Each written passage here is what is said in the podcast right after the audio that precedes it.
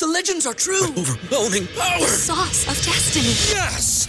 The most legendary sauce has arrived as McDonald's transforms into the anime world of WickDonald's. The greatest flavors unite in all new savory chili McDonald's sauce to make your 10-piece Wick Nuggets, fries, and Sprite ultra powerful. Unlock manga comics with every meal and sit down for a new anime short every week only at WickDonald's. Ba-da-ba-ba-ba, go! At participating McDonald's for a limited time while supplies last. In a world where Carolina Panthers fans have an insatiable thirst for Panthers news and opinions, only one podcast roars ferociously. It's the C3 Panthers Podcast. Yo, what's the deal, homies? It's your boy, the Professor, aka Tony Dunn. It's the C3 Panthers podcast brought to you by CarolinaCatChronicles.com, where every Tuesday night, 9 o'clock, we chop it up live from the fan perspective. We're a few minutes late because we were just fiddling around like crazy on the Discord. We were about to launch the new platform, but at the last second, we had some a sm- slight hiccups, so we switched back over. But tonight's show is going to be lit. It's Will Pirates slay the Panthers twice. The Panthers lose to the Oakland Raiders, and now we got to face these damn Buccaneers. More pirates are everywhere we look. Um, and so we're going to spend a little bit of time looking back. You know, we can't help. You can't just uh, the post game show. We're just all in our feelings. We got to get in, go look back a little bit before we can step forward. But a lot of the focus is going to be looking towards the Buccaneers, who are also looking for their own. Uh, their first win, right? They fall to the Saints. Uh, Tom Brady is motivated. And right now, the Panthers, everybody's got something to prove. And I know who's got something to prove. That's my man, Cody Lashney, in the house. How you doing, my friend? Tony Dunn, man. Listen, I feel like I never have anything to prove, man. I give you my authentic self every time I come on here, just like we all do. But listen, man, we're gonna move forward. We're gonna put this Raiders game to bed. We're gonna look forward to Tampa Bay and Bruce Arians and what they're gonna do against the Panthers, and we're gonna do it with the best fans in all of YouTube. Cousin Jeff, Chef Jeff, home oncology. What's up, man? Joe Riolano, one of the founders of C3.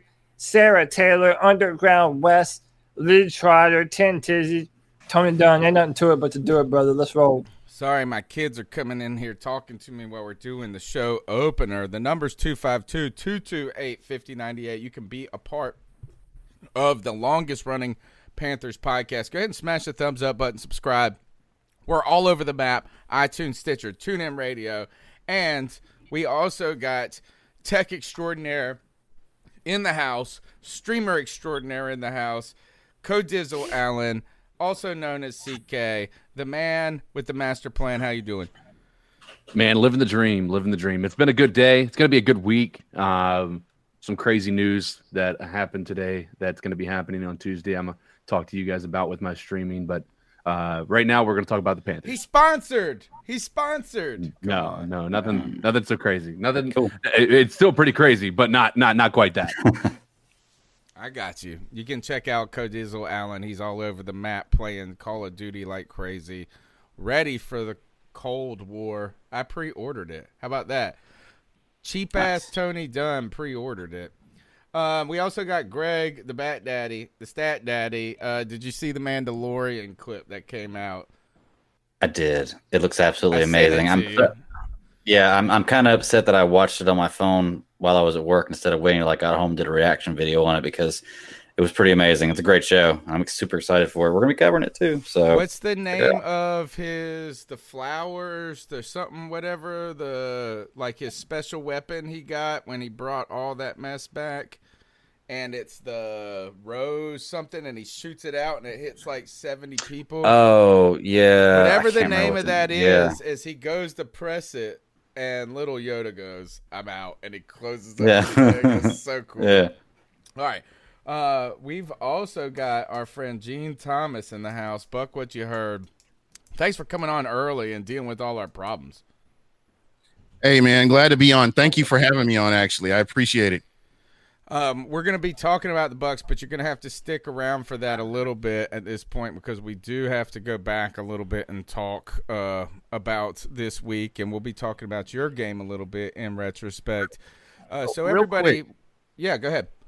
Yeah, real real quick. Um, I did get to watch the uh, the Panthers game, so uh, you know I I think there will be some good things to talk about. You know, in the conversation, it, it can't be all doom and gloom. It's the first game of the season. People can't jump out the window. Uh, let's wait and see what happens. You watched the post game. yeah. Yeah, don't worry, is uh, Cody already jumped out the window? That's why he's in a wheelchair. Yep. That is indeed what happened. Oh, sorry, I shouldn't have. I jumped out the window a long time ago, bro. That, so yeah, maybe that's just a part of being a Panthers fan. All but right. no, you're right, man. Listen, a lot of people felt like we were, um, which I think it was unfair because there's four of us on the podcast, but a lot of people thought that me and Greg were too down on the team, and I think I think we've all had some time to cool down and kind of rethink things and you know look at what we're going to do going forward. And I think there was a lot to like, but I maintain that there was also a lot that uh, left a lot to be desired, and I think that's reasonable. But um, overall, I mean, it, it wasn't a terrible performance. There's something for us to build on, but uh, I think our defense has a lot of work to do. All right, don't forget the number's 252 228 5098. Smash the thumbs up button, subscribe at cat underscore chronicles. I do want to remind everybody that if you're looking to put a bet down on any sporting event, um, the way to do it is to go to mybookie.ag. MyBookie.ag is like a safe, simple way where you can go gamble, you can bet, you can get paid, and get your money out and and have some fun in these games. I know the Panthers did not cover the spread, which was at three this past week, and now I'm just pulling it up right now. Is that uh, I think it was nine the last time I checked. Yes, the Tampa Bay Buccaneers at home are favored nine, nine points, and it's a 40 and a, 48 and a half over under. If you want to get on that action, you can go to mybookie.ag. You're going to use the promo code overtime. They're going to double your first deposit. And uh, new players will get up to a thousand dollars in free play, designed to add more excitement and overtime. The network we're part of is throwing in a little cash of their own. Is that they're going to give away to one listener who goes and registers with mybookie.ag, deposits money and plays a bet. You know what I'm saying? Just like having a little fun. All you got to do is this: is you got to take a screenshot of your deposit and you email that to overtime at advertise.com advertisecast excuse me overtime at advertisecast.com you email them that screenshot they're going to pick one listener at the end of the month from the network and they're going to give them 500 bucks cash they're just going to give them straight 500 bucks and then you can go to my bookie you can get on the over unders you can get on the long plays like right now uh, you know, I mean, what are you looking at? Is or who's the fool's bet? Is it the Cardinals? Is it man, Seattle hosting New England? Only four and a half points that the Seattle Seahawks are getting. Do you feel like it's going to be a defensive matchup? Do you feel like Cam Newton is going to go into Seattle and do something? Do the, are the Panthers competitive? You can get on that action at my bookie. Don't forget to use the promo code overtime. All right, let's jump into the show, and we'll talk about my bookie. I got some other spots I'm going to be talking about. We're gonna I'm, I'm dropping a lot of shorts coming up this guys this week. I'm gonna start doing a couple of short podcasts afterwards because you know this we get the cracking on the Tuesday nights. We'll be here till Thursday if you don't shut me up. But the Carolina Panthers had their opening game. Uh, Oh, before you start, ahead. Tizzy said bump your microphone volume up just a, a hair from like a five to a seven. Those are ten All right. Tizzy's. All right. So, le- oh, thank you. Here, let's see if that does it. Thank you, Ten, my man. And that is the ultimate Achilles heel of the C3 Panthers podcast in any live stream is getting the shit to work. Um, the Panthers hosted their their you know the open match. We are here. We got a post game show. We're doing right afterwards. We're taking calls. We got a lot of calls in the hole to go through. Carolina, it was an exciting game, guys. It really was. Is that if you look back, um, I had some notes up. We got I, I had some graphics I was going to be putting in, but I got knee deep in this Discord stuff, and uh, so my points was going to be like this: is I had some talking points, and I called them the professor's notes. And this is what I think is that number one was thank God for Rasul Douglas right? Rasul Douglas comes in on Wednesday, plays the whole dang game, and makes some big plays. Uh, the Panthers only fell, what, we lose by four? 34 30, I think was the score. Is that right? Yeah. Does that sound Yeah. yeah. Yeah. Uh, you know, I mean, it was all there were chance to win. I, my next talking point was Teddy was what they said he was going to be and what they wanted. The offensive line wasn't that bad. Robbie Anderson is skinny, but wow, he is so skinny. That dude, he does not look like an NFL football player, but he is a playmaker. Watch out, Curtis Samuel. McCaffrey's the goat and uh, have some patience with this defensive line. They're babies. So, guys, now we're a couple of days removed from the game. How are you feeling about the Panthers opener? And try to think about it not just as a single game, but also as the debut of a coaching staff, the debut with no training camp for a lot of people, and a very, very young team. Pass the mic to Cody Lashney to get us started. Yeah, man. I think we fought hard. Um, I think it vindicated giving Christian McCaffrey the contract money that we did in the offseason, especially seeing how other running backs have basically been paid because of him. Um, but seeing what he does for our offense, man, like the Panthers are going to be able to be competitive in just about every game. I think the big question mark out of week one right now is our defense. And I'm willing to say that maybe it, do, it does need more time to gel, more time to come together. Uh, I've seen a lot of people that said that Derrick Brown wasn't as bad as we said he was. Uh, uh, Fiesque Films in the chat room says Bravvion Roy was out there pushing the pocket. That was our sixth round pick out of Baylor. Um, so there's a lot of stuff to build upon. But uh, I think the offensive line did look good, a lot better than I expected it to be. And overall, it was a competitive football game. And now we're going to have to do that against uh, offenses with much better pedigrees.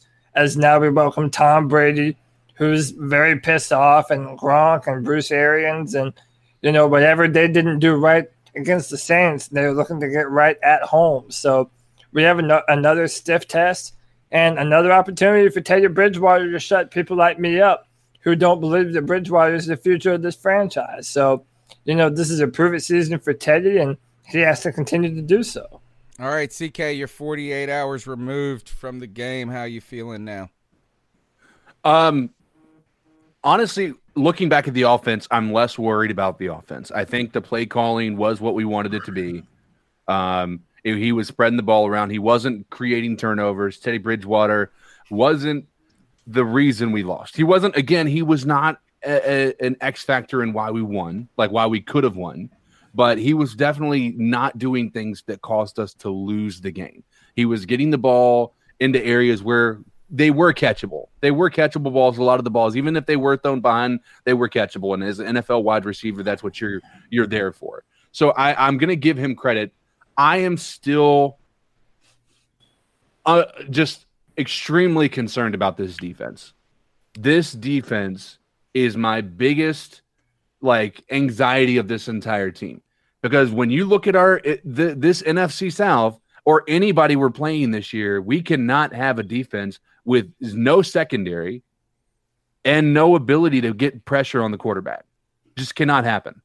And that's what we happened happened last uh, last Sunday. I've watched this game more times than is acceptable. Uh, my ice up pick might go to NFL Game Pass for the coach's film not working today for the Carolina Panthers game for me on my mobile. But I've watched the. FYI. Con- go ahead. FYI, FYI, because of COVID, uh, it'll come out on Wednesdays now. Is that what it is? Yep. They they streamlined their staff that normally worked on it, so it won't be available until Wednesdays. Well, that's a bummer. That's a Blame big COVID. bummer. Yeah. Uh, well, COVID has ruined everything. Um, Yeah. except for my life because I've gone to Italy and Florida and lived my life. Uh, no, uh, Lee Trotter said this. He said um, I was never worried about the offense, but I went and looked. I was, you know, I've watched the game several times going back, and I've tried to just look at it with a, as impartial of an eye as possible. And I really think that the team looked uh, what I expected, maybe even much better. And I want to lessen some of your fears when it comes to that defense. Number one, yes, is that the is the is that the weaker side of the ball? Clearly, right? I mean, that is why we drafted seven defensive players in the NFL mm-hmm. draft this year.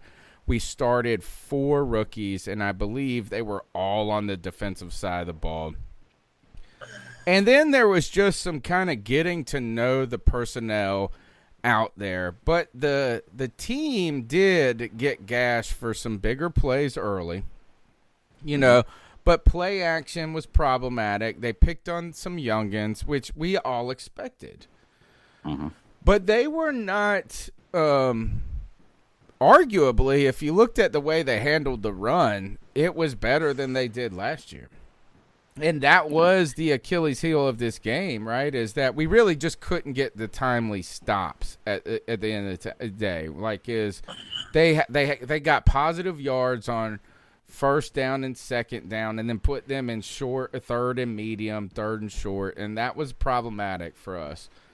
But overall, the defense was not just a sieve. Like they did not look completely out of sorts. Now there are some looming questions clearly about how is this cornerback group going to handle hey you know hold up given Donte Jackson? You know what is the pass rush going to look like? Because the real weakness to this team was not just not generating a pass rush but the pass rush was so simple. And the problem was it was Brian Burns and Gross Matos or whoever else they would stick out there. And they were young guys. And they mm-hmm. just speed rushed the outside. And the tackles were just letting them go by pretty much. They were keeping them outside. The David Carr or Derek Carr, whatever his name is, would climb the pocket and it would be all right. So they and then this would really hurt us too when they ran to the edges because you weren't getting that uh, that edge contained because the youngins were so excited trying to get after quarterback, they overcommitted. But overall, is that look is we didn't have a tremendous amount of penalties. You know, I mean, yes, there's the Tahir Whitehead penalty, which we all want back. There's the DJ Moore personal foul that you want back. But it was not a game of disorganization. And that's interesting in lieu of the fact that we heard that they were having communication issues between the headset and whoever the signal caller was. They said 10 to 12 plays. So I think here is that the offense looked good, is that um, ultimately I think this is Teddy Bridgewater played very well for his debut. And I think that's exactly what they wanted him to be. And that is a guy who may not put up, he's not going to do what Aaron Rodgers did to the Vikings.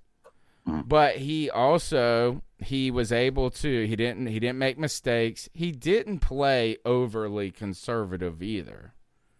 Right? And yeah, was it picture perfect? No, it wasn't. when you s- when you say he didn't play overly conservative, I, I don't think that he played extrovert or you know, very liberal either. I mean, I think it was he a middle just of the played- pack Yeah, yeah, which performance. is what he they had that. wanted him.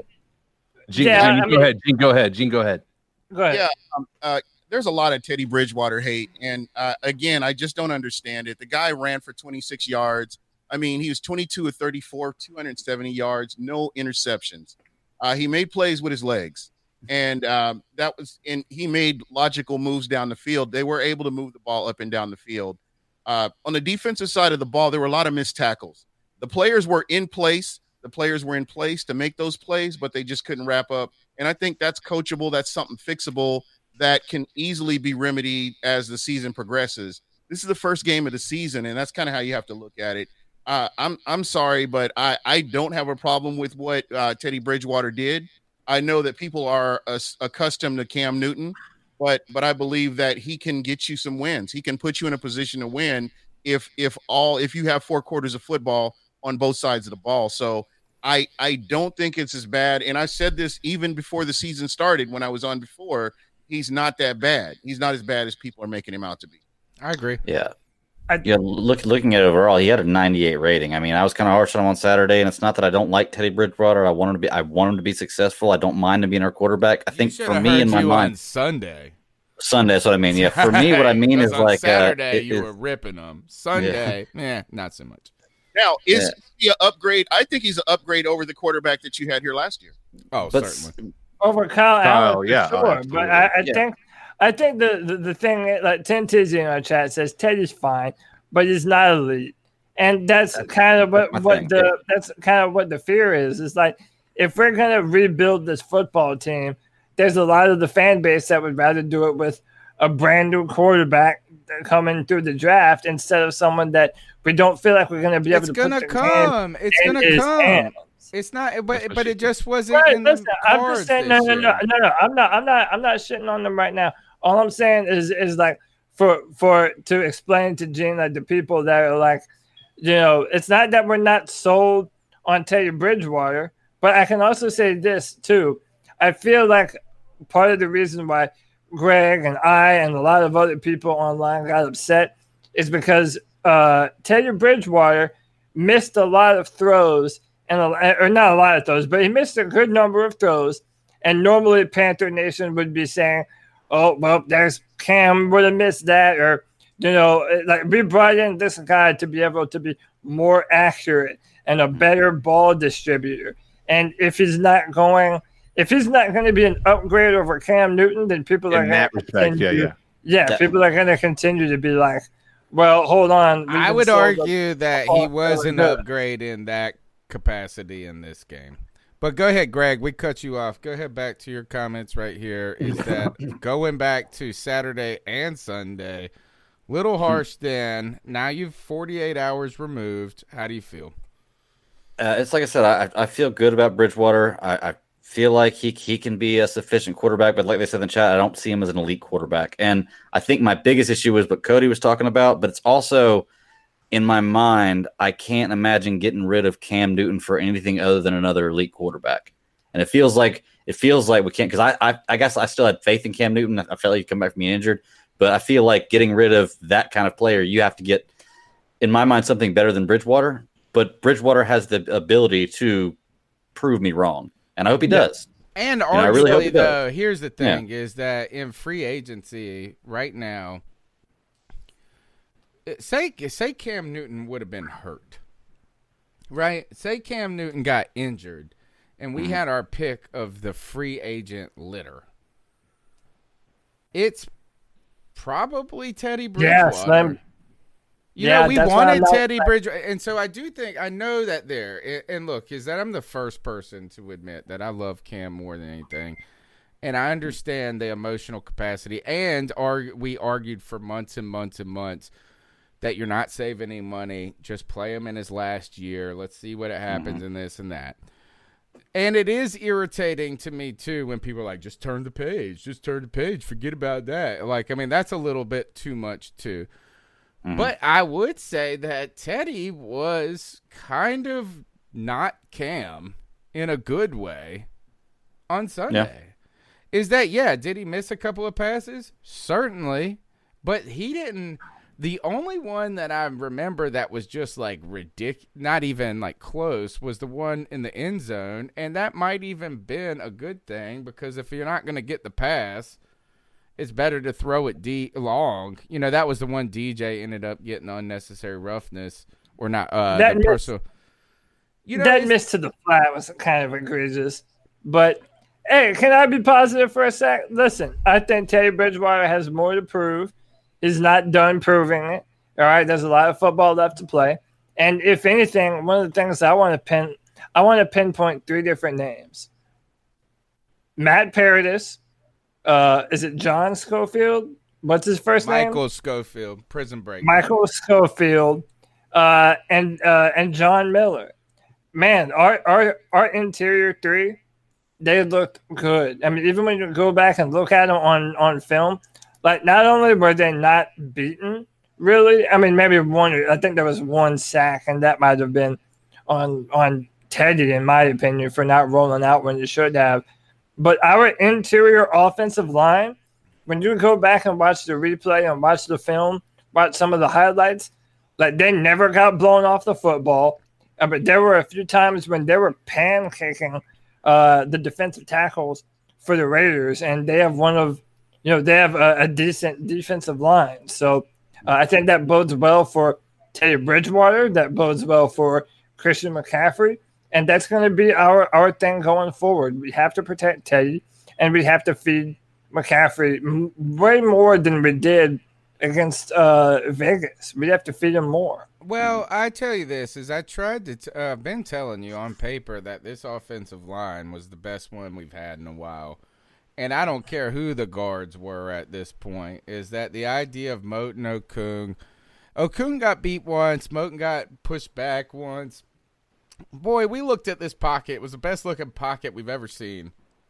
And the only reason that we got Bridgewater the has better was because. Bridgewater did hold onto the ball way too long. Yeah, on that he throw- did hold that- on to that way. But no, but he had good pocket awareness. He climbed Yeah, the pocket when it broke Yeah, and this he, and he, that. he like did have I pocket was awareness. absolutely 100% happy with, the the, offensive offensive, line's performance. That's the best we've seen in a long time. Yeah, can we say you didn't get you didn't overly feed Christian McCaffrey?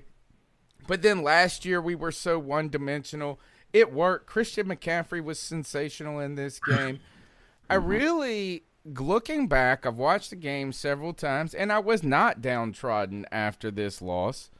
The only reason I was disheartened by this loss was because this is the one that I really think we have like a legitimate chance to be to win. The winners. Yeah. Yeah, is mhm. that every other one is I feel like every other team we're going to play going forward, at least on paper and what we know of them before this past week. You know, it's a larger mountain to climb. But I was very happy. I I look back and uh, you know I'm not upset with the play calling at all. Um, and uh, we'll talk a little bit about the defense, but let's move to the play calling very quickly. Is that the immediate talk of the town? And kudos for Joe Pierce person to still having a little sensationalism in him. He's the first guy that asked Matt Rhule about the fourth down call. I think I've got. Here we go. Let me see. Here we go. Here's Matt Rhule on the fourth down. Matt call. Scott Fowler from the Oh, Charlotte Observer. Why not put it in Christian McCaffrey's hands on that fourth and one?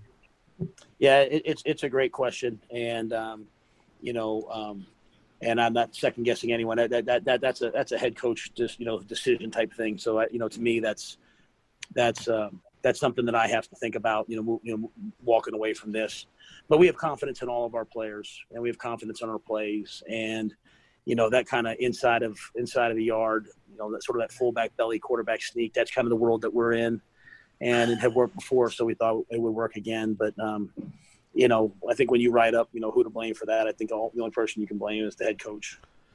I like this is that Matt Rhule obviously is going to take the credit for this, whether or not who is the one that calls the, you know, is that Joe Brady's calling the plays. I'm pretty sure he's giving him carte blanche on that. Um, what's interesting about this is he said we did this earlier in the game. I think they did it on third and one. They ran the fullback. There was a fourth and one earlier that they got where they ran with Christian McCaffrey. Actually, Yeah. um, overall, I really no, no, don't no. They, care. they ran one earlier that was a fourth and one. That was Armah as well. He got the. He so got he had a down. third and one pickup and a fourth and one pickup. No, it was the fourth and one that they gave him. I, was- I I think they only ran him one time. I s- okay, but that. then maybe it was Mike Davis that got a carry. I saw somebody other than Christian McCaffrey on the third and one pick it up. Um, but here, look, is the head coach has got to say these things. But even this, as I look at the play call, I look at all of this.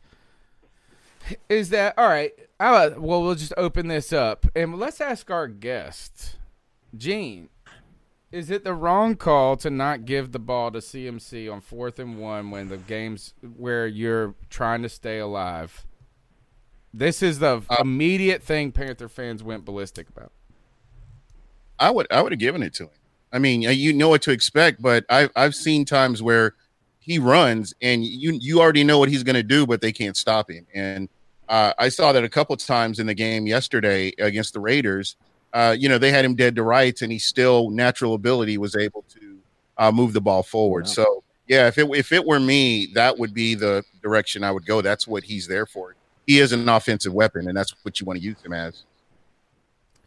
I yeah, I saw a great tweet, and I wish I could credit the person who said it. It may have been Josh Klein from Riot, uh, Roaring Riot or Keep Pounding. I feel like they've been popping up in my feed a ton lately. But they said, look, Madden prepared us for the fullback fourth and one. Like that's what you get that on Madden basic. I think their point was on Madden we get that all day long. You're going to get that. And I actually do feel okay with that is that that's why you have the fullback, this big guy that's supposed to do this. I think a quarterback sneak might have been interesting. But ultimately, 48 hours removed, Cody, are you still infuriated by the idea that it wasn't Christian McCaffrey, or as some people have floated out, that the run up the gut itself was also just unexciting?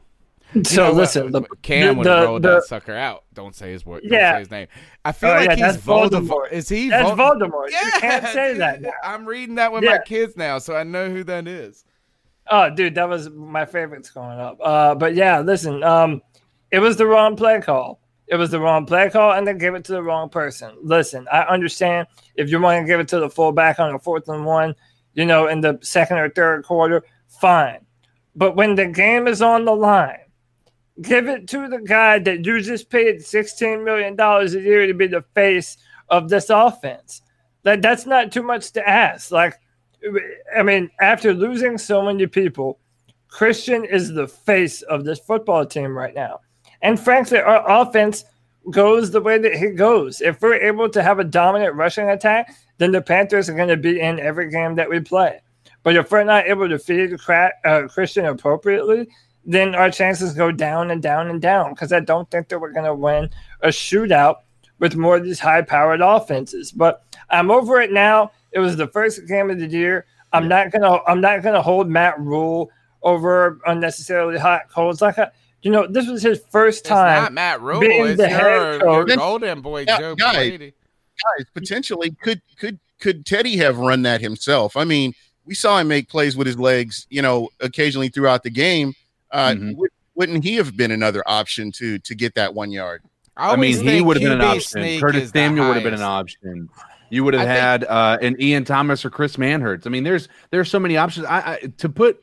I, I am of the opposite, and I said it on on Sunday night after the game. I said it worked earlier in the game. Uh, we put the ball in Armah's hands. He was able to get the two yards when they knew it was going to be Armah. You know, when they knew it was coming up the gut, right? And the fact that it didn't work this time, it's nobody's fault. It's nobody. Uh, uh, the Yeah, Raiders, just- if you look at it, they played that very, very, very well. Yeah. and you know, I'm 100 percent fine with it. I have zero. the only person the only person i would say is when you look at that box as a quarterback if you have a second option you take it because there is nothing like even if you give ball that ball to christian mccaffrey unless he's able to bounce to the outside nobody was getting through that line right there that line was tight Yeah, and I think yeah, you know, Oakland has been better against the run, against the pass, and some things. But this is, you know, I, I again, I think that the Panthers, they're a reminder, they're underdogs. They were underdogs in this game. They're going to be underdogs going forward. I think the fact that we were in it to win it at the end, kind of, uh, you know, there's some other things is that we really shouldn't have been in that situation. You know, there's some ideas that, you know, I mean, we gave them an opportunity to get back in the game.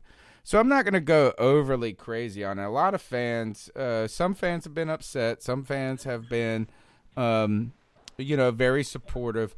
But I do think just uh, let's think of it like this: is I- I would say that we had Greg, and this is a good way to bring you into the conversation. I remember at the end of the half, you texted us, "Don't they know they have timeouts?" And even though I understand what you were saying because like it felt like you needed to call a timeout, they Mm-hmm. really I've really felt like at the end of the day they were making good clock management decisions because they you know uh, you know you were getting it to the end they're going to make sure there was no time left. It was not I, I got what you were saying, right? It's like Mhm. I understood. It felt like it hey, felt we- slow. It felt Oh, yeah. slow. It Well, and you- felt you- like it for sure. Good. I was Yeah, gonna well, you'll, you'll even like see the slow. yeah, you'll even see the text that I had right after that. I was like, well, I was wrong. They they obviously managed that very well because I felt like the should have called timeout, but that was just me being wrong. And I, I No, said but that, I was think- with you. Like I was thinking Yeah. the same thing. But how many times have we seen a Ron Rivera squad? How many times have people been up here in the chat room talking about how poorly managed the clock was, this and that? And we go, well, Ron Mhm. Rivera's a defensive coach. You would think he'd be better at managing the clock. Ice up F- Fangio last night, but But I, I, I hate to Well- do this at a at a whole, but don't you have to? How much are we going to this year? How much of a pass do we give our coaches for That's- it being their first year in the NFL? but you're not giving them a pass if they're doing it right. Yeah, Well, that here's- wasn't here's my anything thing, though. that. this is what I think me, like deep down, and a lot of fans that kind of feel the same way I do are feeling is I see a completely different team on the field, but I see a completely same result that I had last year. Like I said, last year we scored 30 points a lot of times. Six, a lot of the games we lost, we lost by one possession, less than three points or Thought we you know, scored six the- points. thought So we- I thought we only scored thirty twice last year. Nah, we were. Mm, well, maybe I'll have it to was check it out. We were pretty pro. Didn't didn't like- Kyle Allen win the first five games that he played? Yeah, but they weren't Yeah. like high scoring affairs. Mm, But they were to- I'm decent. gonna I go back and look at it. remember. I yeah, either think, way. like we put up decent numbers the last couple years. But Th- that's my thing is I see a totally different team, same result. I think is what I'm feeling, and and I know it's first game. I've got to I've got to let that go and, and move forward and see what happens in the future. But I think that's where I'm stuck at at the moment. I think You know, because you know I didn't like the Rhule hire anyway. Here's where I changed my mind with the urgency at the end of the first half. We were at third and 10 or third and seven, and we were on the 50 yard line, and there was a minute and 30 seconds left, and the clock was running. And my thought is if they run this now, Raiders get the ball back with Yes. all their timeouts, Yes. and they're about to march down the other side of the field. Can't so they we, stop when we were when we were past the 50 and they started to actually kind of speed up a little bit they were moving they were making sure they were lined up maybe they weren't running it didn't feel like they were panicked i actually felt like it was calm, calm cool and collected which i actually liked because you didn't see mistakes And, and there was How a many- good play right there at the end of the half too, where Teddy Bridgewater looked at the clock, slid, and took a timeout. And I was smartest impressed. thing I was i've impressed ever with that. seen Yeah, very and on top that. of that is how many times have we, with a coaching staff that have been intact, with a quarterback who was been our quarterback, you think he knows what's going? How many times have the Panthers taken delay of games at that moment with Cam Newton under Mm-hmm. center? With and you're sitting there, and we've always been trying to figure out: is it Mike Shula getting in the play late? Is it this and that? We didn't know. We didn't have that. Even Teddy did let the clock go down to the end. The only bad thing about letting the clock go, the play clock go down, is that defense does get a little advantage because they know a little bit how to jump. You know what I'm saying? Like, is that if the clock's about to go off. But other than that, I think too, thinking back, uh, some of the criticism I saw on Twitter and among Panther fans at the end, where where we were run we ran it three times at the in the fourth quarter, like you know where we were to get to the fourth and one or whatever. But Christian McCaffrey had been eating them up, and it was working. Like you're getting three, six, eight yards a clip. Why not run the ball? And again, if your defense can't stop, uh, you know, anything, you do want to run that clock all the way down. So I think this is that I got glowing reviews for the coaching staff at this point and the way the team looked. And with the idea is that you got to remember is that the difference between Greg last year and this year, and maybe not so much last year because we had Kyle Allen at the helm and stuff, but the idea was is we wanted to we thought we could be winners going into the season. This year, it's like all gravy.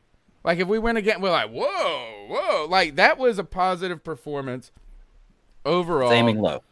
Aiming yeah, low. and, and but and it's supposed to be. It's not. It's not even the aiming Yeah. low because your team is not calibrated to aim high. Right. I, I get that. Yeah. So we didn't look disorganized overall. I do want I do want to throw this out there, and maybe I'm wrong, maybe I'm not. But the play calling to me compared to what I saw at LSU was tepid. It almost looked to me like they were afraid to uh, throw the ball deep at Teddy Bridgewater to really throw with the explosive plays. Maybe I'm reading into things I don't know, but it seemed to me like the play calling um, it wasn't it wasn't very inventive. I it, it wasn't. But does the, it the need Joe to be Brady when that you throw 200 our quarterback had 270 yards we rushed for 128 yards. You know we we put up in many here let's look at their rushing yards. They had 133 rushing yards. We had 128 we had Derek Carr pass for 239 yards. Teddy Bridgewater pass for 270 we were not stagnant. Do you need to be inventive in a way? I don't know. I I was I, as Joe Brady's I first feel like I'm game remembering calling the more three and NFL. We, Remembered what? A lot more three and outs, like a lot more situations where we should have been better moving the football. And it just seemed like most of our throws were to the middle level of the field. And last year, the Raiders had one of the worst did you not secondary see the. Saints game? I can't wait to We were we were seven for thirteen on third downs, and we had twenty two total first downs. All right, so what? That's a Pretty little more good. than It was half. pretty good. It was pretty Yeah, good. we- All right. Um, the other thing is this: is let me see. I did have list because I don't want to spend too too much time because the cat calls are going to bring this in. I wanted to bring this up is Gene said that the problems on defense seem to be tackling a little bit, and here's Matt Rhule on it, and I think he agrees with Gene.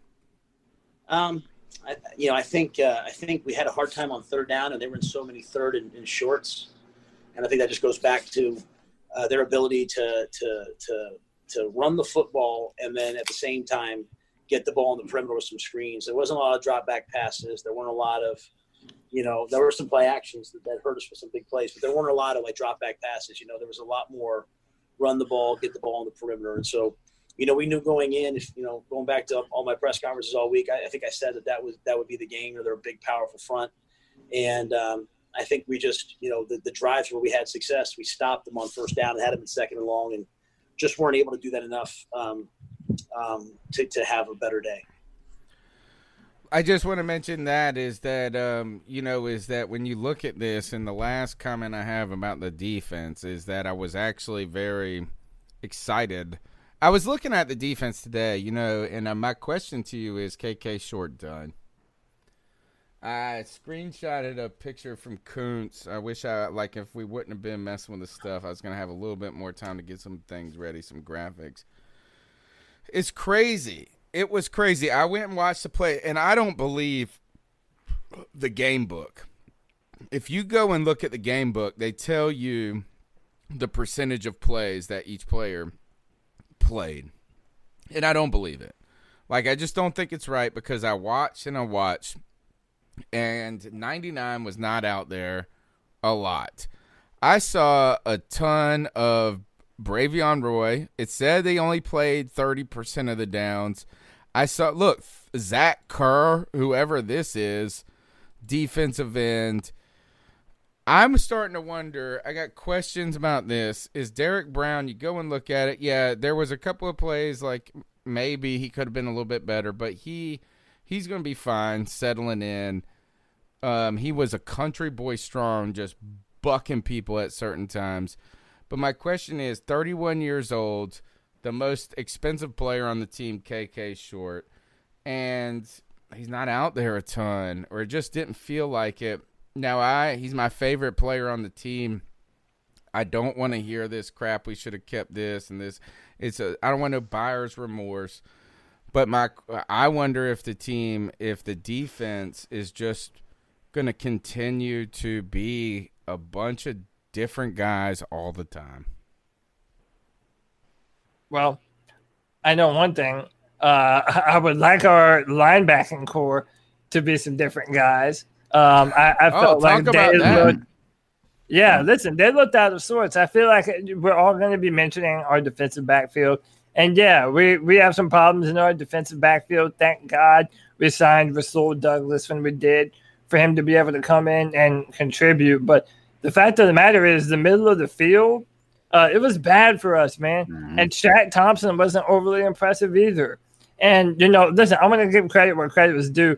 Shout out to our man, Pat Coltrane, baby Bubba. I was watching him on YouTube and he brought up a good point. It's like, why don't we give Shaq Thompson a shot at the middle linebacker? He's been here with Luke. He's been here with Thomas Davis. Like the, the middle linebacker in, in a 4 3 is the most important position amongst the linebacker group, right? They're the quarterback of the defense. Why is a, a first year guy with the Panthers manning the most important linebacker position on the football team?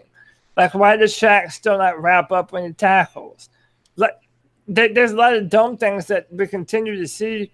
And man, when once we face the better offensive lines in football, they're going to start to kill us on those second levels when the guards start to pull and start blocking on the second level. I mean, you already saw Josh Jacob. I mean, listen, uh, Josh Jacob was bouncing balls to the to the edges, and our linebackers knew that it was coming and could not keep up with him, and that's a problem. All right, so I I got two comments on that. One is that I have been rooting for Shaq to be great. I have. I got his Me too. jersey before he played it down. Yes, is it a China version? Yes, it's not the real version. It's a China version, but I don't give a shit. I got mad Chinese jerseys. I don't care. You can get them mugs on Alibaba for like forty bucks. um, but I've been rooting for him to be great and this and that, and it's just never been consistent. It's never been fantastic, and everybody's always been telling me it's coming, it's there, it's there, it's coming. So that's one concern I have there, and then the other thing that I wanted to mention about I watched the condensed game version, and everybody, everybody has been on Twitter talking about Jeremy Chinn, and I didn't see what everybody said. What now I'm not saying he didn't play. Uh, like here, I'm gonna I'm gonna trying to find his tackle stats or whatever. But everybody everybody said like this dude was a tackling machine, this and that. Jeremy Chinn, he did have he had eight combined tackles. Shaq had twelve. I just did not see him as impactful as everybody said he was. Now I didn't say he was a weakness or a detriment. Not saying that. I think this is that the defense I don't know where the weakness was, and I actually don't feel it was the secondary as much. Now, Henry Ruggs getting hurt was a thing, and that helped us. The last point I would say is that when you were talking about 4 3 3, I actually saw us in the 3 4 a good bit. Not a ton, but we were switching up formations. I like that. I think uh, Snow's defense is going to be nasty. I do want to continue to tell y'all, especially you draft heads, Cody. Defensive ends don't work their first one or two years unless they are Julius Peppers. So temper your Gross-Matos shit. Temper your Gross-Matos mess. Temper your even Brian Burns. We saw the problem with setting the edge over and over. I think this is that this defense is going to be good, but I expect it to be good in two years. Well, Chinn saves a touchdown with one of those tackles, and I know we commented on me and me and CK were talking about it. He closed fast too. I thought that was a touchdown for sure, and he closed real fast and wrapped up, and I was impressed with that. Um, oh, uh, can I bring up another topic that we should probably touch on a little bit? Yeah, Is and then we're gonna teams? sneak in a, a cat call, and then we're gonna talk Tampa Bay because we got Gene sitting here. He's like, and Gene, please Okay. talk on the Panthers. I know that you're sitting here going, "Let me out of here." no, no, it's fine. It's it's good to uh to get a good knowledge of you know what you guys think of of these players. I mean, I I've pretty much stopped listening to ESPN and NFL Network. I tend to get my information from podcasts because Me they're a little bit too. Yeah, a lot more because in- we're watching them nonstop. Is that yes? We're are or no? Are we? Am I a football expert? Am I out here? But I tell you this: is I know all the names of the team. Well, I did until this year. Uh, but we're watching every play. It's amazing how much um, how nichey this is going. Go ahead, Greg, and bring that topic up, and then we're gonna sneak in a cat call. Just real quick, minus the actual kicking, we could talk about field goal kicking too. How'd special teams, or how'd that make y'all feel? I know I touched on it real quick on sun on Sunday on the post game show about how seeing Pharoh Cooper, I'm not scared of him catching the ball, and I've been scared for so many years of a punt returner, kick returner. What do y'all feel about that? I mean, Dude, I mean he was do you amazing. feel a lot better about He the return like the game? Yeah, Third best player on our team. yeah. Right, and and here is that I do I agree with you is that like you don't have at and maybe it was just like out of naivete that I didn't feel scared because I didn't know ba- basically I don't know Pharoh Cooper well. Right, but I do know he's a two-time Pro Bowler, I believe, on special teams and some different things. But my man was getting positive yards. He won't making mm-hmm. dumb plays the the kicking game, the return game has all has been a weakness for us since Ted Ginn the first time. Mm-hmm. Like right, really, the first Ted Ginn was the first time that the return game was a threat and positive. The second rendition of Ted Ginn was steady but not positive. Like he just wasn't making plays, but he wasn't mm-hmm. making mistakes. But any other guy other than that, it's just been a fucking nightmare. But I do got to point out this is Slye.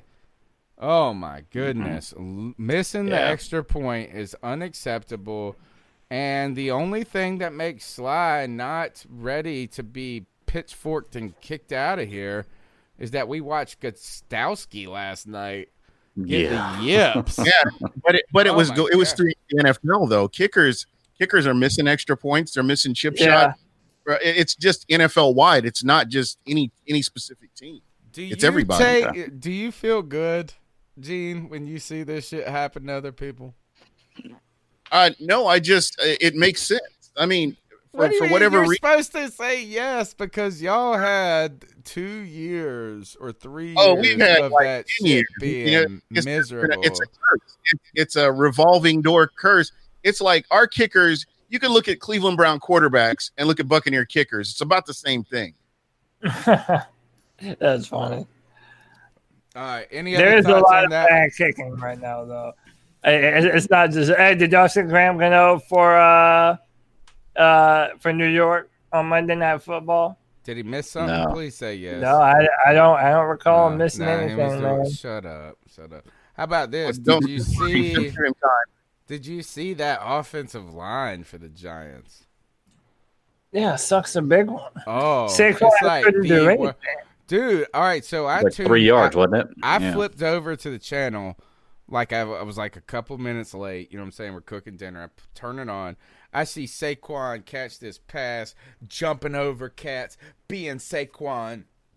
And then I had to take my kid to Boy Scouts, and I'm listening on the radio, and they're like, Saquon has negative nine yards rushing. I was like, "I'm- what? I did not. How is that even possible?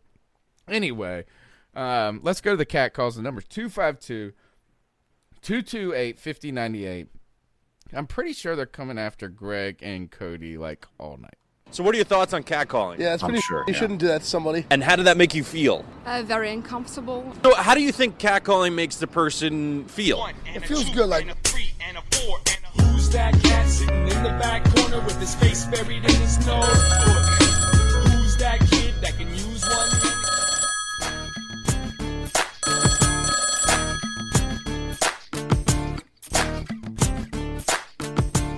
Hey guys, it's Tyler from Spruce Pine. Uh, I know it's been a while since I've called, um, and that doesn't mean I'm not listening. I listen We to the the support. show uh, with the Raiders, and I gotta say, man, I really don't understand why y'all are so against Teddy Bridgewater.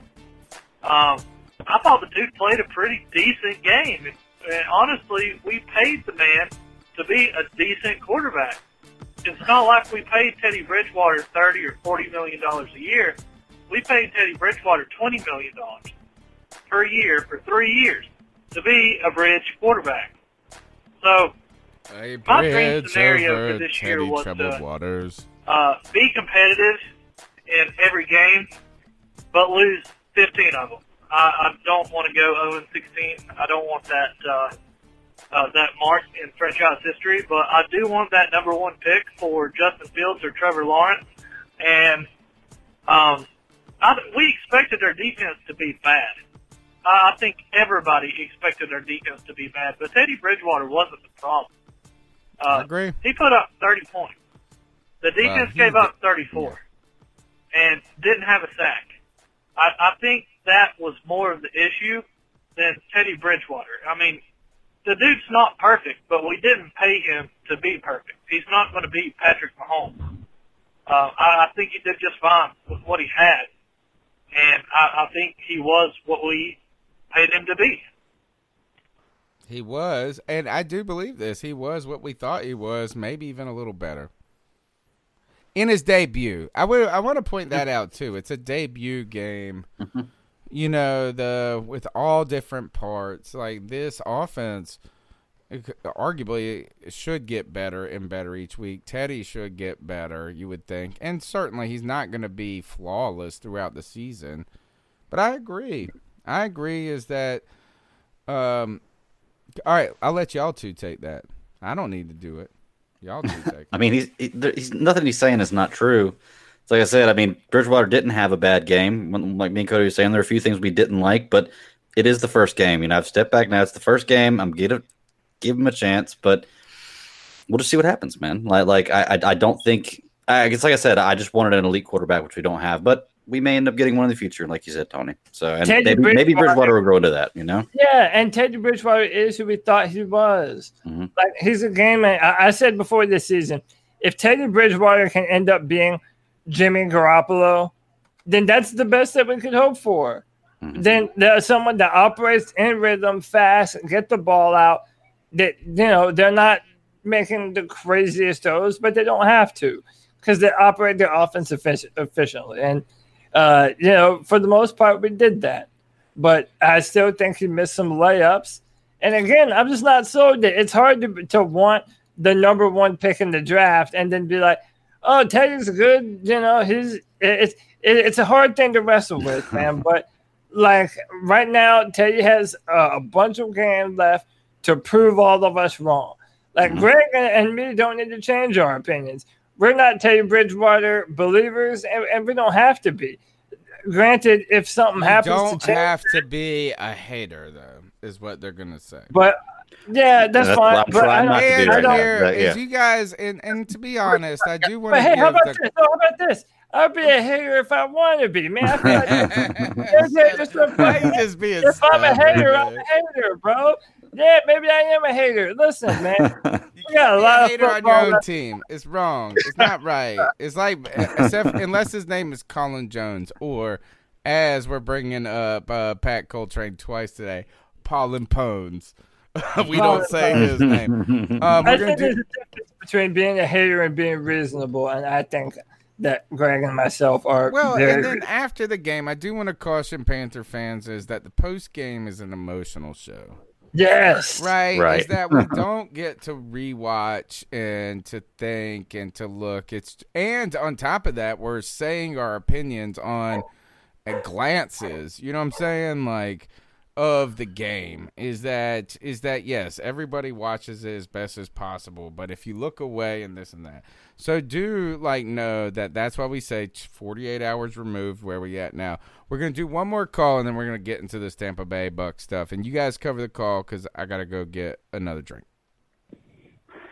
Mr. Cody Lashney, Mr. Twitter, Mr. Uh, Uh oh, Draft here it comes. Uh, you made a comment about uh, Brown, right? Derrick Brown, and like how you're disappointed in him, and that how we needed a game-changing linebacker or something, right? Are you talking about that same game-changing linebacker that you said can cover Julio Jones one-on-one? You mean the one that got drafted by the Cardinals? The one that got cooked by Raheem Mostert in the running backs? The one that couldn't Oh. keep up in coverage and ran into his own player?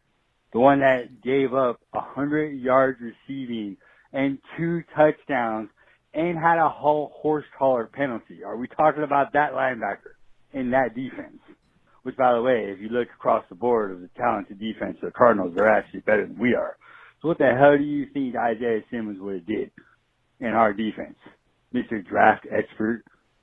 Yeah, and you're not even All a right. draft expert. I'll tell you exactly Uber- what. er, what Uber drivers are to Amazon. That's what you are to the draft analysis. bro, all right? You're a cheaper version of a draft expert. You're a Okay. biased Clemson fan, and you don't understand what actually goes into a football game. You're over here making all kinds of Of course, comments. Jay, and you uh, don't Say that. understand what you're saying. I get that you like Cam Newton. I get that you like Isaiah Simmons, but Isaiah Simmons has three tackles, the same amount of tackles as Derrick Brown. Oh, by the way, Derrick Brown actually had a better game because he had a tackle for a loss and a batted pass on the line of scrimmage. At least he affected the game in some way and not get cooked by receiver by running back Yeah, out of the but you backfield. know the affect the game when it Don't- matters. don't- the Don't make your excuses for Isaiah Simmons if you ain't gonna make excuses for Derrick Brown. And the next phone call is for Stat Daddy. One, All here's right. the deal, man. Like at the end of the game, I mean, I was just watching the clip that Brian Baldinger put on Twitter right now of the interior guards for the uh for the Raiders, just blowing and just beating the hell out of out of Derrick Brown, moving him off the football, letting Josh Jacobs run right into the end zone. So listen, here's what I'm saying. I'm not in the in, in the mode to judge a rookie football player based off their first game in the NFL. I'm not telling you that Derrick Brown is shit. I'm not telling you that it was a bad draft pick, that he's not going to eventually be what the Panthers want him to be. But there's a lot of shit that goes into it. I'll look at Isaiah Simmons' uh, film and tell you honestly about what happened. But dude, he to make this one for one thing, bro, my, Raheem my my thing is this: if if one, you're not taking into account what they're being asked to do in their defense, who they're going up against, how their offseason went. I'm not making excuses for no one, bro. And hey, if you can do a better job writing about football, then do it. Until then, bro, fucking hey, do Aw, do better. That's what I always say, man. All right. no, uh, no, you missed the phone call. You I ran did out miss of the call. I did miss the call. yeah, it, I'm that comes gonna for me. back. So, so Bro, I'll put my after you? Yeah, I'll put my Yeah. knowledge against any fucking random ass Twitter fan that wants to come in here and talk shit, bro. Fucking put up a shut It's up. all right. Is that I, I've taken the brunt of it before. Is that my man told me? There's been a couple of times they come after me and they're like, "Dude, you're so." Sick. Yeah, but also nothing he said was true either. Like, he wants to be- like, like, like, like, if you're gonna say something, at least be factual in the shit that you He's say. got three more calls loaded up, but we're not going to get Mhm. into them now. We got a lot of calls to get through. Let's though turn our attention to the future, and uh, actually the past, the future past of another team. We brought our my longtime buddy, my longtime buddy, Gina and I go back when it comes to this podcasting joint. Is we've Yes, been I'll- hanging out on the internet for like seven years, bro. You're my man. He's got the best podcast name in the world. Buck what you heard. Gene Thomas here to help us break down the Bucks and uh, disappointing start for the Bucks. You lose on the road to the Saints. You know, tempered expectations, I guess, at that moment. I I did tweet this out. Fooled by the hype again. I I hate to say this, but and I actually don't hate to say it to Gene because he's always so nice to us about our own team.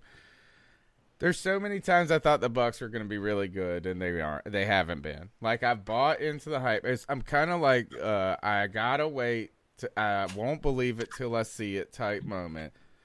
And again, I was fooled again. I was like, man, I think this is it. The defense is straight. This and that. I went back and watched the game, Gene, and I gotta believe this. It's not as bad as people say. That game was lost by the Tampa Bay Buccaneers in many ways, and I do know that the Saints. I have underestimated the Saints over and over at every turn. I still don't believe in their defense when I should. It really is good, the defense, and this and that. But the Bucks were not terrible like people want to think. What's your thought about the game? Tom Brady's first start. Are you upset? Do you is it what what is what what's going on? Man, uh, for me, I actually, if you go back and listen to the podcast, I didn't pick the Bucks to win. I was probably one of the few that did not. Uh, the Saints have gone to the playoffs uh, the last several years. Uh, they've won the NFC South. I mean, they're the team to beat. That's the that's the measuring stick for the NFC South right now. Whether you like them or hate them, which I have a lot of hatred for them. Uh, they don't have salary cap. I don't know what their salary cap situation is because they every time you're supposed to be in salary cap hell, they're they end up getting a player, and uh, it blows my mind. Mickey Loomis, I have a love hate relationship with that guy. But kind of getting back to the game, uh, the, the Bucks beat themselves. There were some really costly penalties, and I know Bucks Twitter. If you follow Bucks Twitter, you hear a lot of people that were mad about the number of penalties. It's where the penalties had occurred uh, that really bothers me. And when you have a drive going, and um, you know the drive gets stalled because of you know stupid penalties. Uh, Tom Brady, Tom Brady was Tom Brady. You know, his first game as a Buccaneer, uh, I he threw a pick six, and uh, you know he had another interception. Both led to touchdowns and uh, you, you kind of see that's kind of the the difference in the game. So uh, it, it's cohesion, getting these players together, and you know we'll just kind of have to see what they do uh, to regroup, and uh, it's going to tell a lot about how Tampa responds against the Carolina Panthers in this game. Why was the Bucks defense not better here? And the reason I say that is because I believe in this Bucks defense. I saw them get better all year last year. The person I really truly believe in is Todd Bowles more than anybody. Is that this guy's well, legit? And then I look at Drew Brees and that, and they were. I felt like they people thought they were better than they were on offense. And I well, love. I got Alvin Kamara in my fantasy league, so I'm rooting for like I'm rooting for that secretly. But I don't think that the Saints offense was like a juggernaut. Why did you guys fail there? Yeah, again, it was just costly penalties and turnovers. I mean, you, you look, uh, Alvin Kamara was held, uh, I think, like 40 something, 46 yards rushing. Um, Michael Thomas was held to 13 yards receiving. Uh, he got injured. Then, he did get injured. Well, he got injured at the end of the game when they tried to hang 40 on Tampa in that little cute little trick play and um, you know that he was out there, and I think one of his players rolled up on his ankle. But uh, again, that's is that, know, that the that, pass from the Mormon to Kamara? Please say it was there. The what's the guy that everybody loves? That backup court. It's Taysom. I think Taysom Hill was yeah. was in on.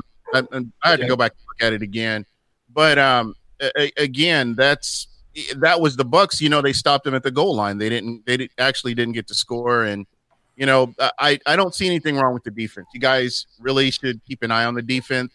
Uh, Devin White, uh, uh, Lavonte David, Vita Vea. Uh, you remember last year they they did a pretty good job stopping Christian McCaffrey in both games.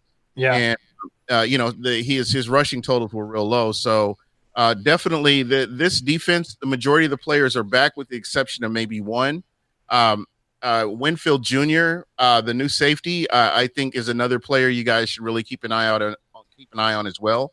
Uh, but I, I, think the secondary has improved, and um, again, the Bucks beat themselves in this game. I mean, they lost the game overall, but you know, if there were stupid penalties and uh, what was it like 113 yards worth of penalties or something like that, and um, you know, the Bucks pretty much beat themselves. They need to clean up some of these preseason boneheaded plays that they were making, and I think they'll be just fine.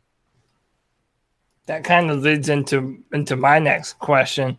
Uh, you mentioned how how um, last year Tampa Bay did a great job of, of stopping the run against us. Like it was a thing. Christian McCaffrey would eat, but then we'd play y'all, and and man, that defense, uh, that defense came alive. Are, are you hopeful that they're going to be able to continue to do that again this year against more teams than just the Panthers? And do you feel confident that you're going to be able to do that against us this Sunday? Yeah, uh, you know, just looking at that defense, especially against the run, uh, the, they've been pretty consistent. And when you have a team that has a season of the defensive coordinator under their belt, it it really helps the team to get off to a good start. And I thought they they really did.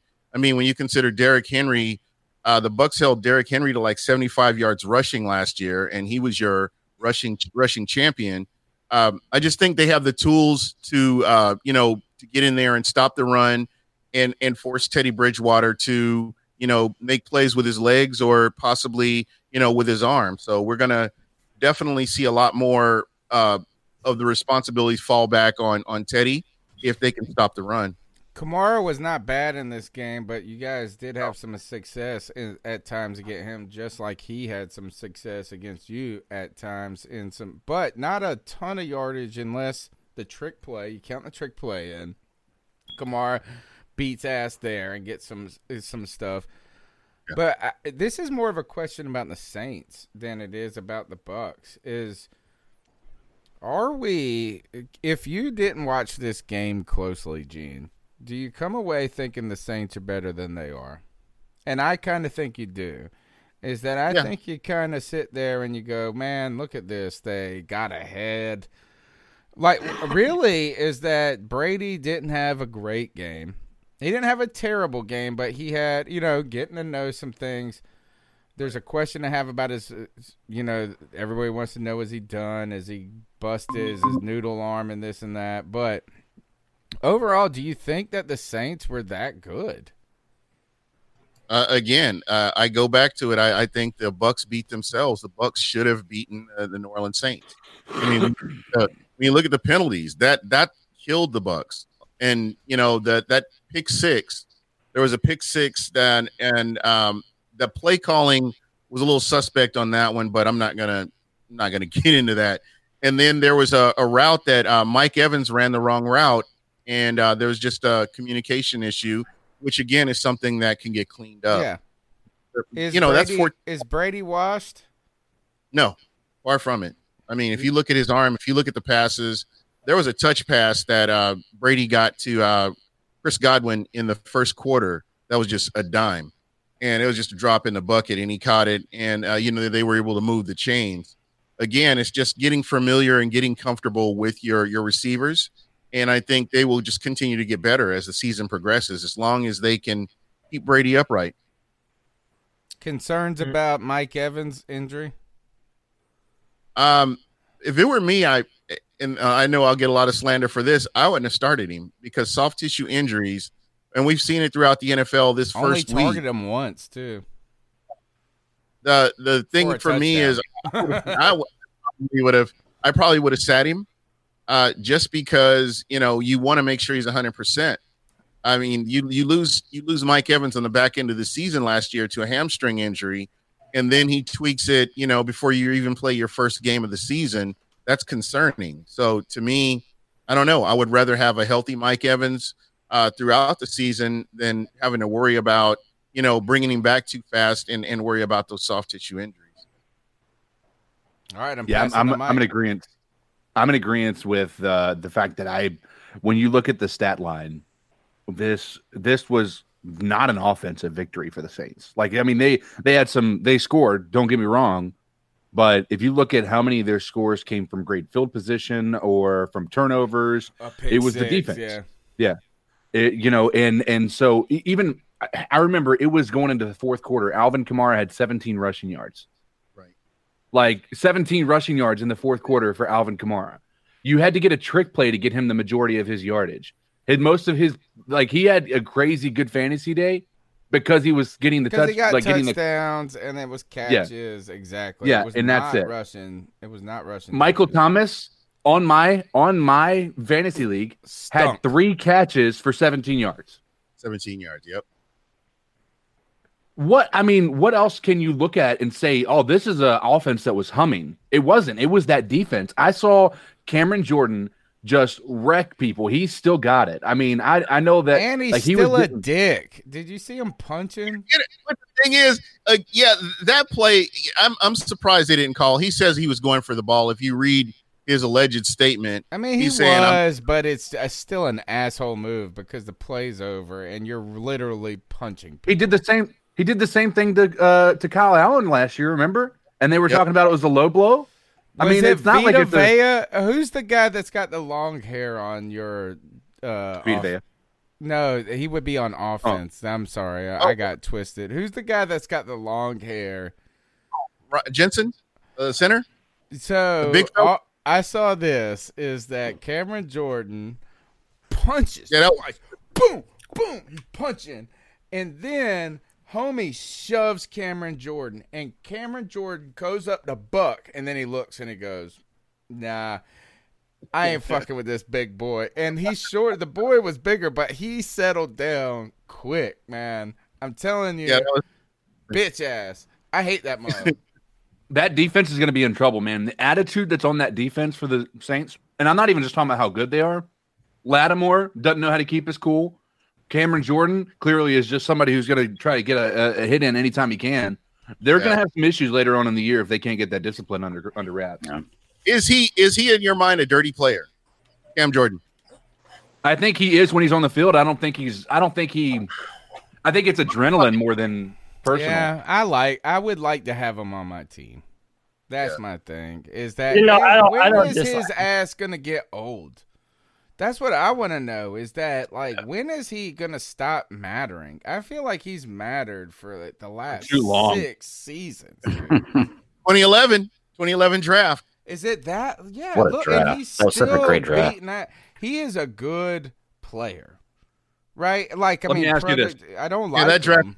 subject for me too. So yeah, Yeah. I was going to say let's talent look came that draft, though, Let's couldn't it? talk about the fact that do you? I mean, we know Von Miller it was Von Miller, but Von Miller was only Von Miller for a few seasons. He hasn't been the same Von Miller, honestly, since 2015. Do you think that Cam Jordan is the draft pick of that, like uh, defensively? Don't say that. I mean, it, you could make the argument. You really could. good. I mean, he's the only on the one that's field. been He's consistent always for- available. He's yeah, I mean, I always can definitely see that argument productive. being made. So And when he's I was always doing, fucking with um, Cam. When I was doing, uh, you know, going through uh, defensive ends in the year that we drafted Brian Burns, so two years ago, um, that was one of the points that I was making when I was talking about Brian Burns, right? So it's like everyone wants the speed rusher, everyone wants the fast move around the edge to go get him guy. But if you're gonna play edge, I don't care if it's outside linebacker and a three four or an edge and a four three. You have to be able to set a physical edge. You have to be able to do that. So right now, if you're asking me who I would who I would rather take, I mean, especially if you're building a four three, yeah, I probably would take Cam Jordan over Von Miller just because I know that he does everything at the highest level. And, I, I, I do like the fact I like the fact that he shit talks too. I'm not saying that he's a better I'm- pass rusher. I think that's easily Von Miller, but I think that uh, Cameron Jordan is probably a more well-rounded defensive end, and he does everything that you need him to do. He is. He's a dog, bro. Hate that motherfucker. And he does fuck with Cam. He always has. Like they they're ultra competitive. And but how Yeah, he could you always talk- you know what I do like about Cameron Jordan is this is he talk shit. But He then he also respect. He does back it up. He does. Mm-hmm. He's always avail. He's always out there. I'm ready for this motherfucker to get old. But he's actually afterwards pretty cool. So like, yeah. does he send the broom to fucking Cam Newton and send the wine and the cheese? Yes. But he also will go on first take and be like, you know, Cam Newton is the fucking man. I, you know, Yeah. like he is, and di- like I, I would like to have him on my team. That's Yeah. it. There's, there's, there's a saying for that. Right, Real- it's like being a Steve Smith. Yes, yes, yes. I, I hated Steve Smith, but the guy I would love. I would I would wanted him to come to Tampa, and and you know when he was a free agent. But but when you saw him, he was playing against your team. You're like, God, this guy Yeah. gets on my nerves. And nerves. then he's Like, talking shit afterwards. You don't like any of it. Hey, they have a saying for that, man. Real recognize real. That's what it is, man. Like that's that's what it is. It that Cam Jordan is a damn good player, and if you if you can't recognize that, then it's like you're just being salty, man. I mean, after what he's done to us the past few years, like how could you not give that yeah, man? exactly. Uh, Like, is this is that I saw that punching shit though, and then he but he was ready to fight, and then he looked at that big motherfucker, and the guy was shorter than him, and he was like, "That boy's country star. I ain't trying to fuck with him." Anyway, the number is 252-228-5098. I'm gonna sneak in a call here because Oh. uh, Joey, the blind Panther fan, uh, has a call that's related to the Bucks, and want to Mm. sneak it on while Gene's here. Hey guys, it's Joey again. Uh, just wanted to say about, um, you know, we got to, at some point in the show, we'll get to previewing the next game with the Buccaneers. But here's my thing. If, if the Raiders beat us, okay, with their, cause I don't think their defense, I mean, their defense looks better than ours, but that's like saying that, that's like, how do I put that's like saying Chipotle is better than Taco Bell. No shit. Uh they the Bucks defense has done one thing and they've been the only team to do it. Now I'm not saying that like now all I'm saying is they do this. They may sell out, but they stop CMC. Mm-hmm. So what do we have when the Bucks stop CMC? I mean, we're gonna have to have RTB spread the ball around because if the Bucks bottle up CMC and that's all we have, we're losing that game. Which, I mean, I don't mean to be a pessimist, but you know, I always like to say we'll win, but after last year, I learned the hard way why you shouldn't always say we're gonna win if you know we're not. Or but if- yeah, I think we're gonna lose we're not. the Bucks game regardless because I mean they got beaten by the Saints. They're pissed about that. And then they come against a division rival and us that they know they could beat. So and- Tom and- Brady is not gonna be fucking shit. around And there's week. Brady, Gronk, Evans, uh Gronk is washed. uh who else? Godwin, OJ Howard is the man. Fournette, like basically any offensive free agent that even had anything left in the tank is on the Buccaneers now. So uh yeah, our defense has our hands full, and Joey Slye can't be missing no extra points, dude. He can't be doing that if we want to win games, especially close ones. But that's my thoughts. But in my head, do I think we're gonna win? No. In my heart, do I think we're gonna win? Fuck yeah. Anyway, guys. Wow, wow. Hell yeah. Joey the That is Blind a- Panther. That's a true Blue Panther fan right there. Oh yeah, man, that's Joey Esquivel, man. That's the man right there. How Um, have they stopped CMC?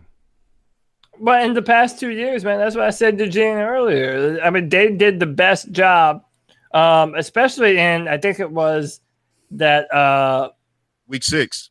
No, Yeah. no, it was the it was the was it week it was week three. It was week three.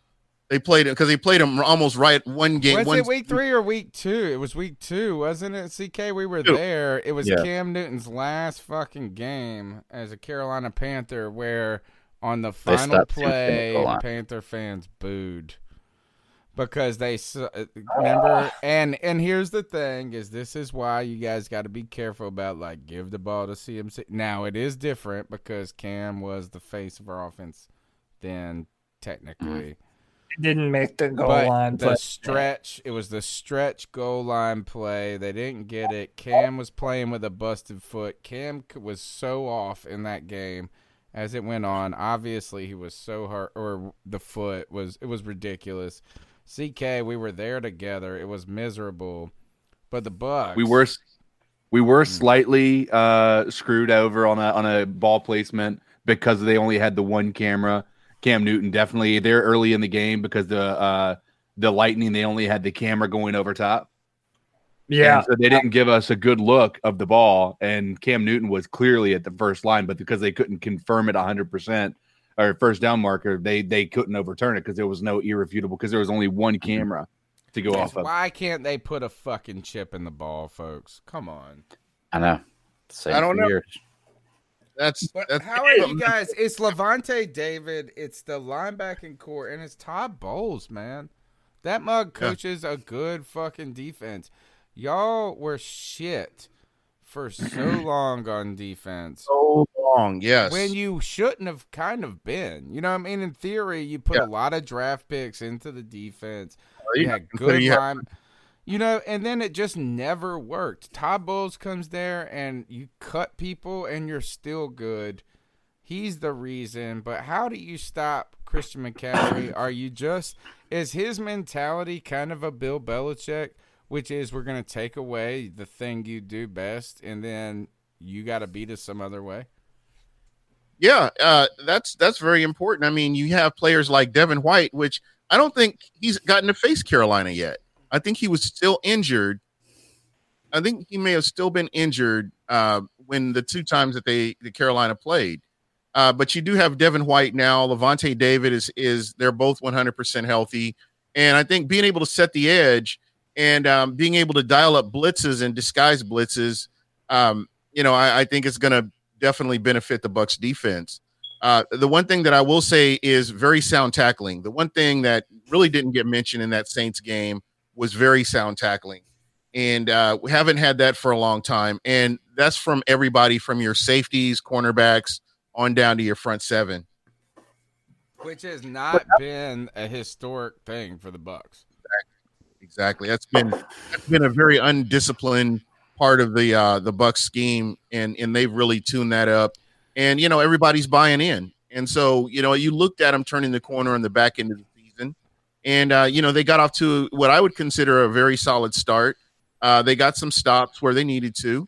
And, and again, those turnovers and, and penalties is what really hurt this team. But uh, I'm excited to see the defense and see what they can do uh, against the Carolina Panthers. Sam So, Baker Jim- says Devin White was in the London game.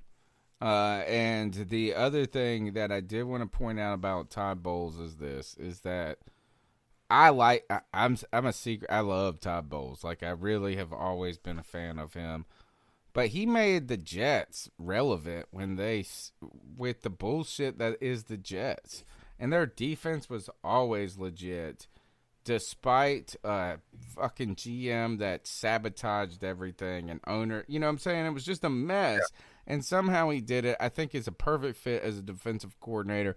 To me, he's kind of like a Jack Del Rio, which is that is like always an asset to have as long as he's not on Twitter, Jack Del Rio. Gene, let me ask you. Let me ask you this. Uh, I mean, just let's put it plainly, right? So it's kind of a two-part question. What did you see from Carolina's defense, and what you saw, and do you think that there are favorable matchups that are going to favor Tampa Bay going into this game? So, for example, did you see anything that gives you hope as a Buccaneers fan that uh, you know Tom and uh, Bruce Arians they're going to be able to do this against that defense? What did you think about Carolina's defense and how Tampa will be able to attack them? I think running the ball will be huge. Um, I just I noticed that there were a lot of physical runs that uh, there were missed tackles, uh, and and there were a couple of bad angles, but for the most part, this is a fast team, a very fast team, and they were around the ball, but there were just you know opportunities to make stops, and and those stops didn't happen.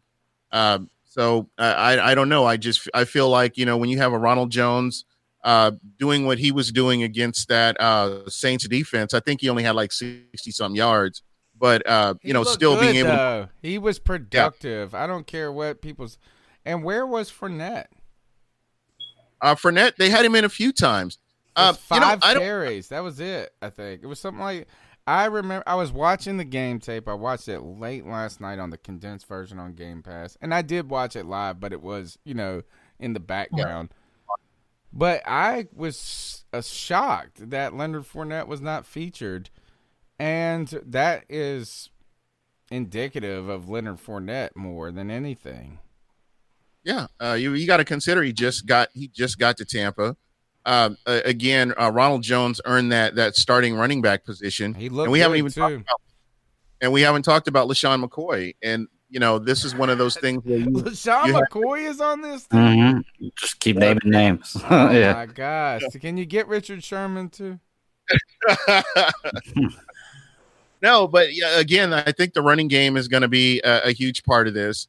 Uh, I I do believe that that Tom Brady is looking to right the wrongs that he had last week, and you'll see more more more passes to Mike Evans this week. Uh, you know, think Chris Godwin. play? You think he's gonna play? You think they? I think they give him the week off this week against the Panthers. And who No, is this I- third receiver that all the fantasy joints are all talking about? Scotty Miller, he's fast. Tom Brady likes him out. He's like his new little Edelman or something. Yeah, he's he's fast. He's um, probably one of the faster players on the team, actually. Hmm. And uh, if they can keep, if he can stay healthy, uh, he's another he's another weapon that they have. Thoughts on um, Gronkowski? Eh, I'm not sold. Uh, but He looked a little slow out there. Yeah, he actually I forgot who he he hit some he ran into somebody and they had to come off the field that I can't remember the play, but uh, that was about it. I just again they I didn't see a whole on his ass too. They were not having it. Is the Saints Yeah. were not going to let Tom Brady and Rob Gronkowski beat them. But again, I continue to say this: is this mug OJ Howard the most disrespected mug in the world? He Mm-hmm. is y'all's Cameron Artis-Payne in a way, except for he's been successful. Cameron Artis-Payne wasn't. OJ Howard is a baller, bro. And I don't know why he has not been loved. Is it Arians just not liking tight ends? Or Arians- what the hell? Arians, Arians' offense is not predicated on tight ends, but the good thing is you've got Tom Brady who loves his tight ends. So I'm hoping to see uh, more of Cam Brady, uh, you know, Gronk, and um, Dude, Howard OJ. look, was a beast in that game, dude. He was dominating. block- blocking was was a, he was just spot on with his blocking too. Mm-hmm. So Let me That's ask you, guy Dean, if you don't mind, with Yeah. with the way that the offense runs, right? I, I, I didn't get a, to a chance to watch a tremendous amount of what was going on. I know that there were some things that Tom Brady was able to do, but as we all know, in Bruce Arians' you know history of being an offensive coordinator, a head coach, that is an air raid offense. Like that's what it's predicated on. So I've always held the mindset that Tom Brady is not an air raid quarterback. You know, he had one year with a Randy Moss that he was able to be like an air raid quarterback in that respect. So what you have is I've heard two different for, you know, forms of thought here. You've handed the reins over to Cam, to Tom Brady to actually run the offense the way he wants to run it. But then you eliminate what Bruce Arians brought to the table to begin with as a head coach. So, what do you feel like that mesh of those two worlds looks like, and are they doing it successfully based on what you saw on Sunday? yeah, I I think they need to get get um, on the same page. There have been some there have been some miscommunications, and I, I think that'll get cleaned up. Again, I love the tight end position. I think that it gets utilized more than just a blocker, and uh, actually be used as part of as an offensive weapon. And I, I think that Tom Brady will, you know, implement a lot of his uh, tight ends, especially in the red zone. And I think you'll get to see a whole lot more of that from from him. I think you had to give Tom Brady some kind of control over the offense uh, in order to get him to Tampa too. I think Yeah. that would definitely have had to have been part of the thing. It would be when you look- silly not to. He's the goat. And Mhm. and and again, that's that's kind of when I you know when I look at it all, I think that's a, a big part of it right there. Is you have to give him the ability to change up a play at the line of scrimmage if he sees something uh, in a pre-snap read to where he can say, "Okay, I see this. Let's go this way." And um, and again, this was the first game. I think that things will just continue to improve as the season goes along. Who do you guys What- got what- after the Panthers? Ooh, good question. Uh, The Broncos. The Broncos. Ooh, which I don't think the Broncos are a bad team. They looked all right Hmm. last night. Yeah, but they the they were running at they were running at will on the on the Titans. So I don't know. Okay. It, it's gonna. I uh I, I've I've I have been um a skeptic of the dream team concept. You know, ever since that's been so rare for any team to be able to be successful with the dream team And we aspect saw of that I'm going to Philly build. rendition. Yeah. Yeah. was- I mean, even with Tampa as well, you got to keep in mind outside of the fact that it was Jameis Winston with DeSean Jackson, and uh, you know, nonetheless, uh, what you also find is when you have a group of alphas, uh, leaders, people who are expect to get the ball, there's only so many people that can get the ball, Right. and at at what point winning does something, right? Winning does alleviate some of that. what at what point does that just crumble? Because it's going to if, if you guys aren't able to win, Mike Evans isn't getting the rock, Chris Godwin isn't getting the rock. Um, nobody, everybody's getting the rock equal amount of times, but nobody's a superstar. I mean, and they're not winning. What uh, is there a certain timetable you believe that this team just explodes, or do you think there is no way that's going to happen? Everybody's going to maintain a level head, which we know Mike Evans is not known for keeping a level head um, in certain cases. But what do you think? It's it's just Lattimore, but uh, I think he's fine any other time. It's just yeah. him and Marshon Lattimore. They're the you know that's their thing right there. They yeah go back and forth. Um, I would I would say uh, injuries are going to be.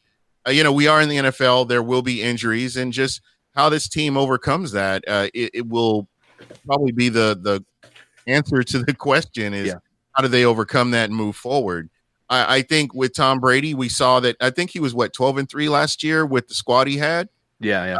I, I believe that he can he can make use of of some of the players that you know that we haven't seen yet, and I think I think the Bucks will be just fine. Again, gotcha. Uh, you want everybody to be healthy, but I, I think you know you've got a quarterback that is a normally a good decision maker, and I and I'm hopeful that that really helps us you know on down the line when we get to the middle and back end of the season.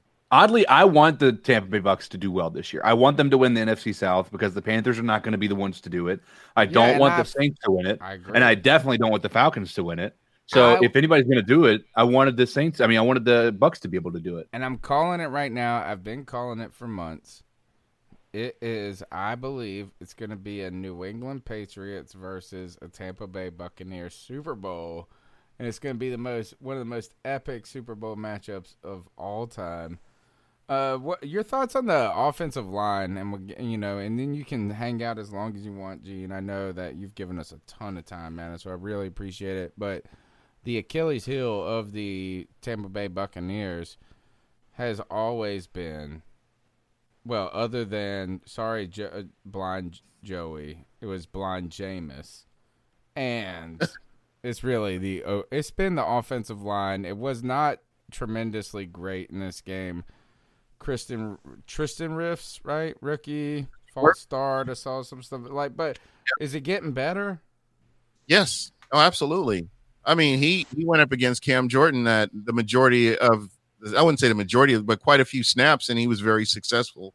Um, I think Donovan Smith is the weak link on the offensive line, or was the off weak link last week, and um, he's he's he's off again, on again, and that's been a huge problem. And well, hopefully he can he can get that turned around. I will have to wait and see what happens, but uh, you know, a, again, uh, I love Ryan Jensen. I love Ali Marpet, and uh, you know some of your other your other offensive linemen that that they have on, on along there.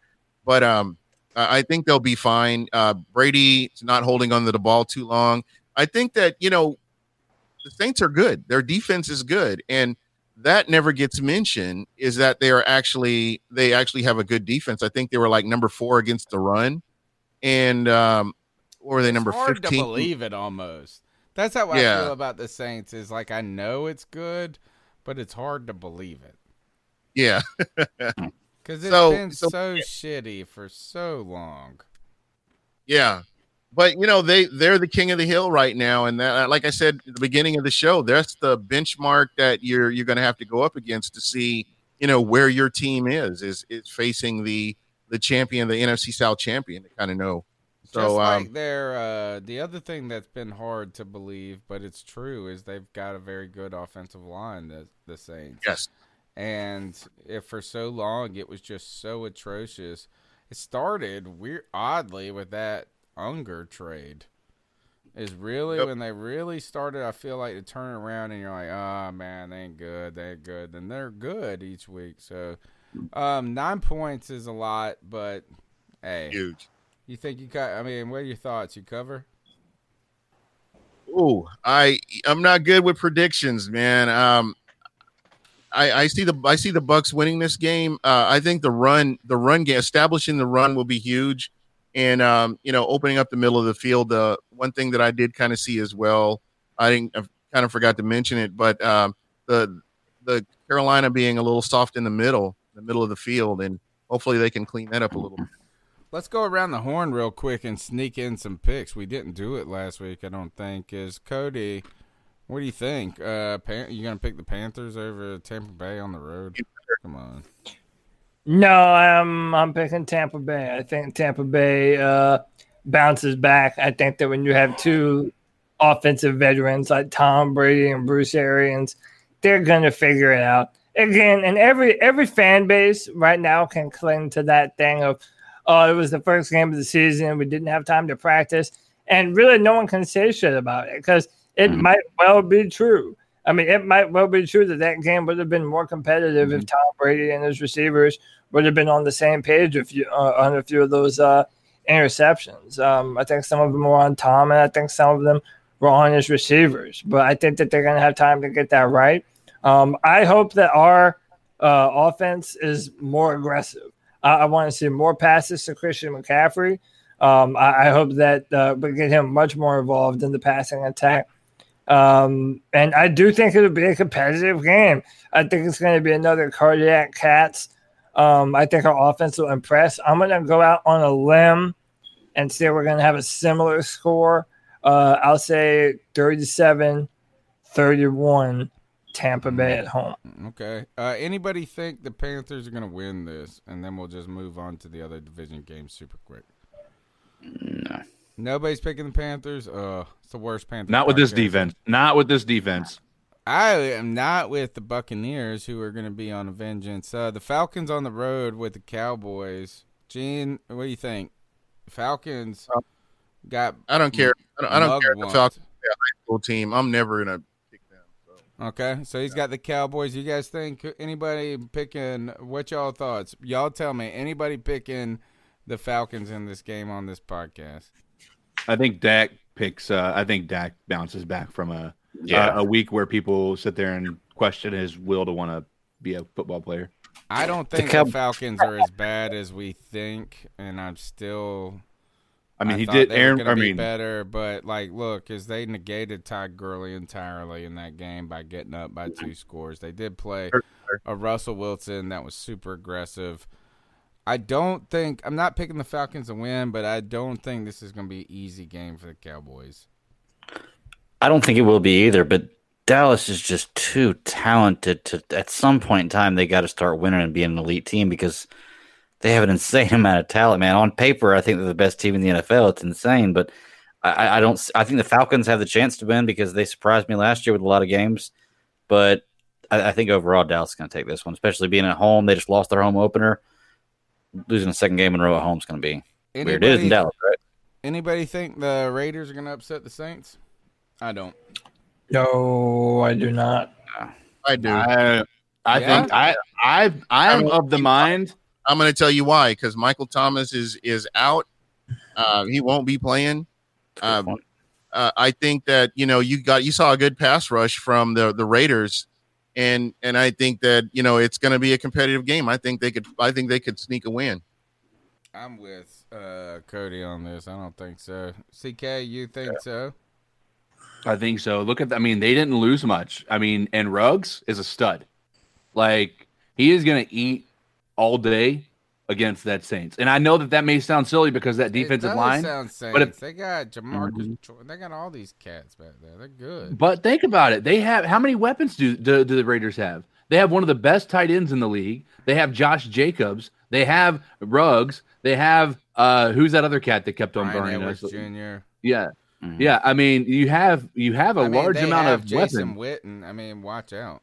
yeah, they, when he was going for the fourth down and he couldn't even get get his speed around where he could reach. Yeah, I mean, it was fourth down and, and goal or something like that, or I third down think- and goal. I think the issue for them is going to be this: uh, they only managed one sack against Carolina, and that was with uh, uh, that was more kind of on Teddy for uh, not moving away properly. Uh, that it, if it was a problem with us, and by the way, I do think our offensive line played great. Actually, they played really well. Uh, the Saints have a damn good offense.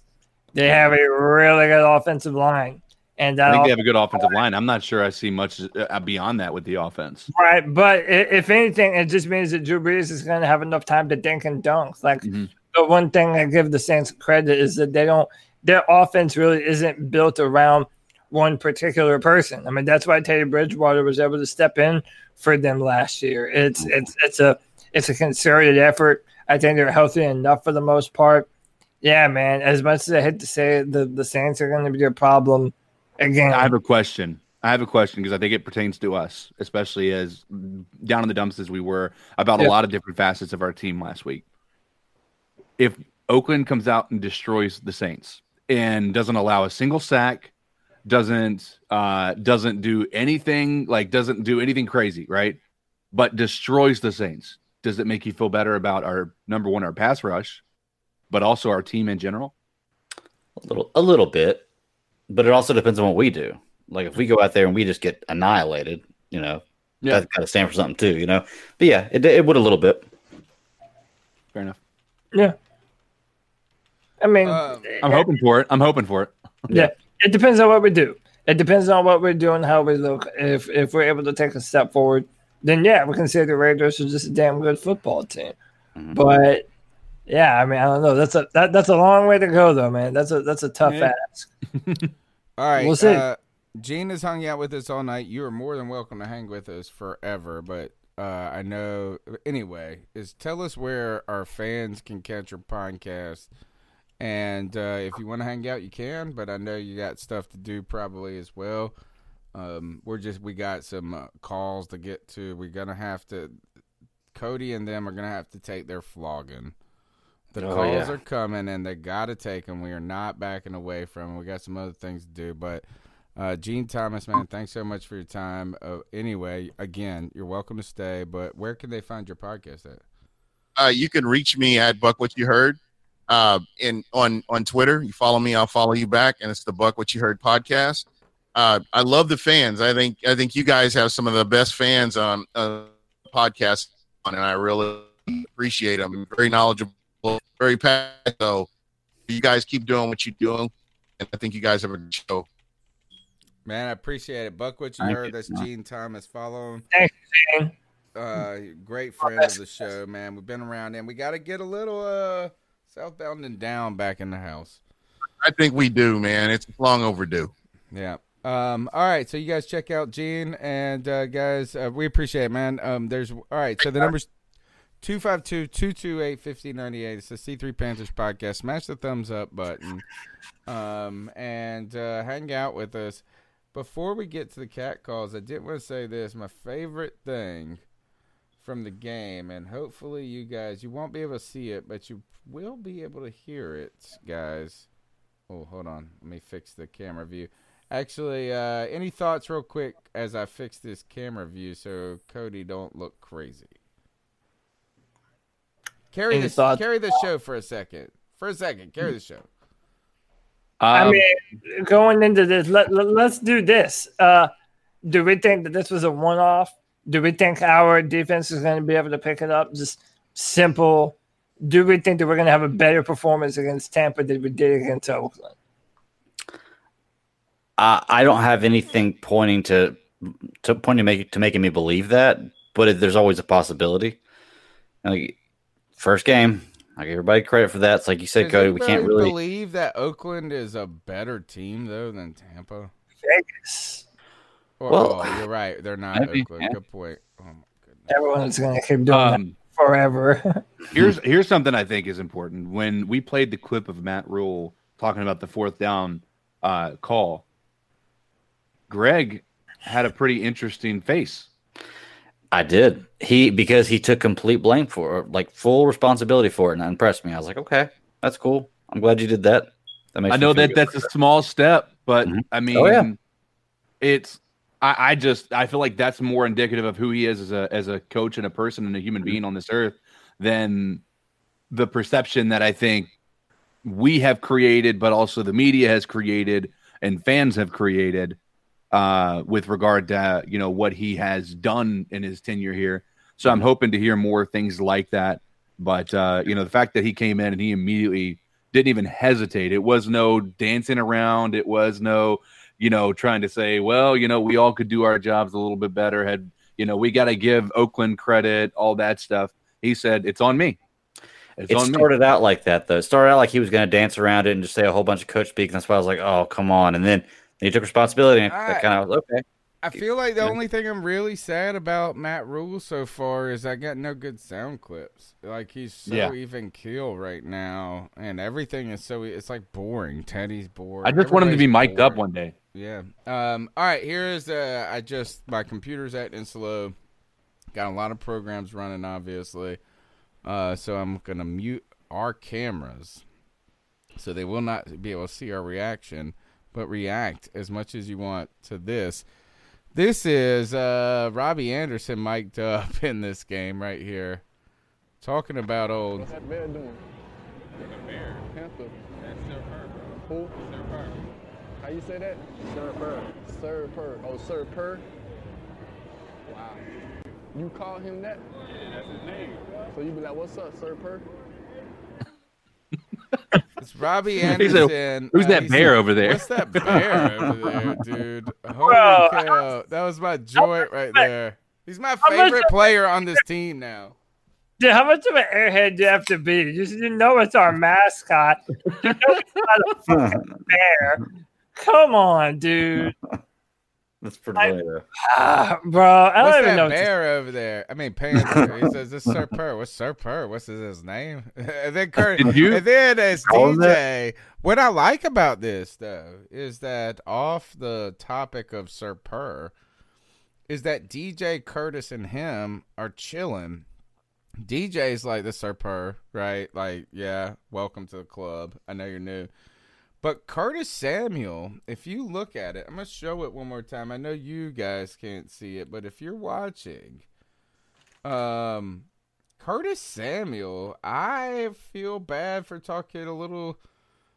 Remember, I said uh, how skinny Robbie Anderson was. Look at how cock D's fucking Curtis Samuel looks beside him. Sir Purr. How you say that? Sir Purr. Sir Purr. Oh, Sir Purr. Wow. Curtis Samuel You looks call him big there, dude. So you be like, "What's up, Sir Purr?" Yeah, what was we say like what's up, Robbie Anderson? Is that your name? Nah, that's funny. It was so funny. What's up with that bear? Um, Yeah, Curtis, uh, we're having to wait until the video shows up. Yeah, bro, that's what we're saying. Curtis Samuel, bro, his built is thick. Guess but hold what? up. Get off the Hold- set. Curtis Samuel's old news. Robbie Anderson is the fire to this team. Hey, let me ask you, who got the ball the last game or the last uh, the ball in the last play of the game? Uh, Alex, Mhm. Alex Armah. Nope, that was not the last play of the game. Well, yeah, that was the pass that Teddy stopped- Bridgewater threw. To Curtis Samuel. By the way, It was they trusted what? Curtis Samuel with the last play of the game. We were on the 50 yard line or 40 yard line or something like that, trying to. We had like seven seconds left in the game. We had already lost the fourth and one. We got the ball back with a limited amount of time left. And the person that they threw the ball to was Curtis Samuel. So they obviously have trust in him and his ability and his playmaking that they gave him the ball on the last play of the game. I will say this is that look is um I was so high on Curtis Samuel coming out that I've now swung back just to be because I'm tired of it. They did show confidence in him early in this game. They went to him early and then he was missing. But the real guy on this offense is Robbie Anderson in that receiving corps. I No, believe not. that yes, I believe that oh, this offensive coordinator and Teddy Bridgewater worked to Ro- Robbie killed it this game. He had and it Dude, wasn't just the 75 yards, bro. hold on. They were Hold on, I gotta to him look- and I gotta look going this to him. And I'm not So- talking about Christian McCaffrey. Exclude Christian McCaffrey. I said receiving corps. But dude, this is what I'm saying. Remember how last year Kyle Allen was just targeting DJ Moore, DJ Moore? Yeah, that that's gonna be the same thing this year with, with Robbie Anderson. That's that's Teddy Bridgewater's guy. Why? That, No, he's the two read. No, it's not the same. It's nowhere the same. And Robbie It- it- Anderson it is a baller, by the bro. way, by the way, because of that, Greg is definitely gonna win our bet. the bet that we have between Robbie Anderson and Curtis Samuel, who's Yeah. gonna have more. Yeah, dude, I already tell you, you're for sure winning that one. Cause, dude, in my mind, it's the same thing as last year. Bridgewater and Matt Rhule and Joe Brady, they are going to damn near treat Robbie Anderson almost like he's the number one wide receiver here. I'm They're buying gonna- his jersey, He will get the ball a lot. I'm Hey, buying man. his jersey. His After- tweets are hard to read like Cam's. After Sunday, after Sunday, I wouldn't be surprised if they name him the number one wide receiver. You know, because DJ Moore, how many drops did he have? There were some tough mm. passes too, man. I mean, are, are they going like to do that for one game though? I mean, I mean, the reason I'm saying that trouble when he put when he put his little finger on him. that's what I'm saying. You you Yeah, ma- you mix that with the lack of discipline on DJ Moore. I mean, Sure. and he, I mean, I don't know about you guys, but I wasn't seeing a ton of separation that DJ Moore was getting. You know, I I wasn't saying he was bad, but at the same time, he wasn't targeted for a reason. I feel like as much as Robbie Anderson was able to get separation. Um, I think I do think that even if you look at the numbers, it looks a lot better for Robbie Anderson because of one play, and that's not his fault. We've talked about it. I'm and not it was a good him. play, and you guys are too hard on Teddy. It was a good play. It was a good read. Everything was fine about it. Oh, it's a great read. He made Mm-hmm. the right decision. How many times have we seen Cam miss a wide open person out there and throw it to and Christian he was and homie was coming and he missed the tackle and he went on. Um, all right, uh, I want to go ahead and we got to get through these calls, bro. We're gonna be here Do it, do it. all. How many calls? night. Oh, they're coming after. oh yeah, there it is. I, know. can't I know it's going to be them. like I can't count it, bro. I'm just Greg, I gonna- hope you're on the hill with me, man. Yeah, I am. y'all got to take this beat, not me. I feel On like this hill, is. Ryan. Hey, you know what though? Dad Like, like we, Dad Daddy, this is Ryan from Tucson, by the way. You were What's over up, here talking about Teddy Bridgewater smiling with eight seconds left, trotting on the field like he didn't care about winning. So are you going to fail to mention Cam Newton not jumping on a damn fumble at the most important game of his entire no, career? yeah, I, I, I certainly will. I Seriously, certainly are will. be We we did it on here like before. that for the first game Sorry, let of him the speak. season, and now bother to talk about what Cam Newton didn't do in the Super Bowl? Just Oh, and you want to know his excuse? And these are his exact quotes. I didn't want to risk injury. hmm I'm not throwing shade on Cam, but don't be throwing shade on Teddy Bridgewater if he's no better. You're talking than about Cam two Newton different Cam things right here, no man. better than he is. Two different things right so here. So calm down on that crap. And on top Okay. of that, y'all acting like Cam Gotcha. Newton beat the defending Super Bowl champions. He played against Miami and threw the ball 19 times. Chill out. Completed 17 of them, started or running the ball 16 of 15 them. times against San Francisco's defense, against the the Buffalo Bills defense. I don't think so. As far as I'm concerned, I hope Cam Newton has a great year, and I hope he wins the Super Bowl in New England. But if they're gonna run him 15 times like they did against Miami, he's gonna end up in the same place he ended up last year, on injured reserve. Good So everybody just needs to tell you calm guys, down too? with this overreaction. I got one more phone call for you, Mr. Stat Daddy, who likes to say stats don't lie, but never throws stats out anyways. Okay. Well, first of all, trying to compare the Cam Newton Super Bowl thing to the Teddy Bridgewater walking on the field smiling, you're talking about two different damn things right there. And I'll tell you what, do you really want your franchise quarterback that just won MVP to dive into a pile of linebackers and offensive defensive linemen, arms out to grab the ball? Do you really want that? Like, if he does that, I'm asking Did if, he if he did that and he injured his Cam arm. Newton? I, I walked Yeah, away to so take a piss. Did he pretty? It- it's so it's so dumb. He's trying Yeah. to make a one for one comparison on Yeah. Teddy Bridgewater missing passes to the flat in the opening game of the season, and then wants to bring up Cam Newton in the Super Bowl. Like Yeah. all this Teddy Bridgewater go, apologists, That one's all gotta this go. all this Teddy Bridgewater apologists sound like all the losers who have done nothing but shit on Cam Newton for the mm-hmm. past five years, man. Like, But I, oh, now now y'all But are in down fairness to them, is that look is that you guys know that part of your hesitation about Teddy, part of your hesitation about any of this, is that we're sad that it's not with Cam. You guys know that's Um, true. Maybe that. No, yeah. that's not fair eh, because yeah, I'd be Some sad of it is because we're no one- sad it's not with Cam, and I'm telling you, I Mm-hmm. know. Well, it is for me. I'm not going to speak for y'all. Mhm. I know it is I'll for it- me. It is for me too. is that I'm not gonna I'm I haven't been negative on Teddy at all. Other than I just wish it was Cam there. It's kind of Um, like have did you guys see I was listening to this podcast. I love the listen to Josh Norris and Roto World football podcast. They're great. Josh Norris has a connection back to WFNZ in Charlotte, so he knows, and he's, you know, I always like guys that like the guys I like, you know. So he's always been complimentary and f- very fair to Cam. And uh, they were talking with somebody. They have this great podcast where they bring in a one person has to watch these two games, and they do the games on the night of, and it's like a two-hour podcast, but they do every game and they talk about it for 15 minutes. And uh, they were talking about the Redskins game, and they because you can wear the number zero now as a running back, and Wow. they called him the ze- number zero savior. like it was like, oh, you know, and that like Cam's our number one save. You know what I mean? And that was the mm-hmm. thing, and that's why it's kind of like, you know, it's just your It's first. bittersweet. Yeah, yeah, it Yeah. is. That's it. That's it. Let's But I wanted to be with Cam. I have a question about the, what he said. I don't like, and I may be wrong, but I don't recall Cam giving an excuse about why he didn't dive, I saying that he didn't want to get injured. Yeah. I feel like we made that excuse for him a lot, um, and the other team said we don't blame you for blame him for not jumping on because we were going to pop him in the face and probably end his career. I Yeah. still think it. I I will defend this to the death. Is that in some ways slow motion has ruined football? Oh yeah, it ruined it ruined that play for sure. Well, but no, it, even with um, I, I I've always said this with uh replay with uh when we get what is it? We get like the challenges and shit like that. And uh the challenge flags. And when you watch something remember when it was so hard to tell what a fucking catch was?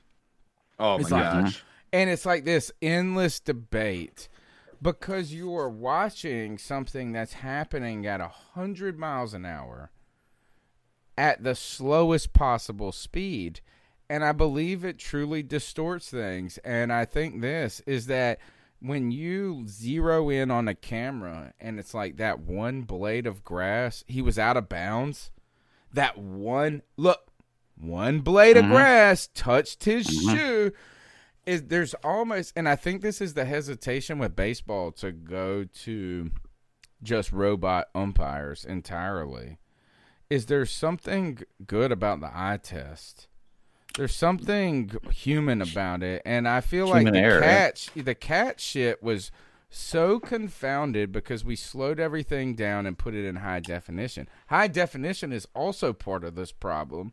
You didn't have Mhm. this problem in the '90s when the shit you got a all in- 360 cam. I mean, all kinds of yeah, stuff. Every angle. so yeah. slow, and it's like, did the inch of this is that there's some. I always said this with a catch is like, just look at it. Is it a catch? Like, let's just look at it at regular speed. Is that a motherfucking Mhm. catch? Well, we have called that if we were playing, and I know it's not backyard football, but if they're like, that's a catch, homie, then we should be like, it's a catch. And to Cam Newton's thing, I think it's exacerbated because they slow it down so much.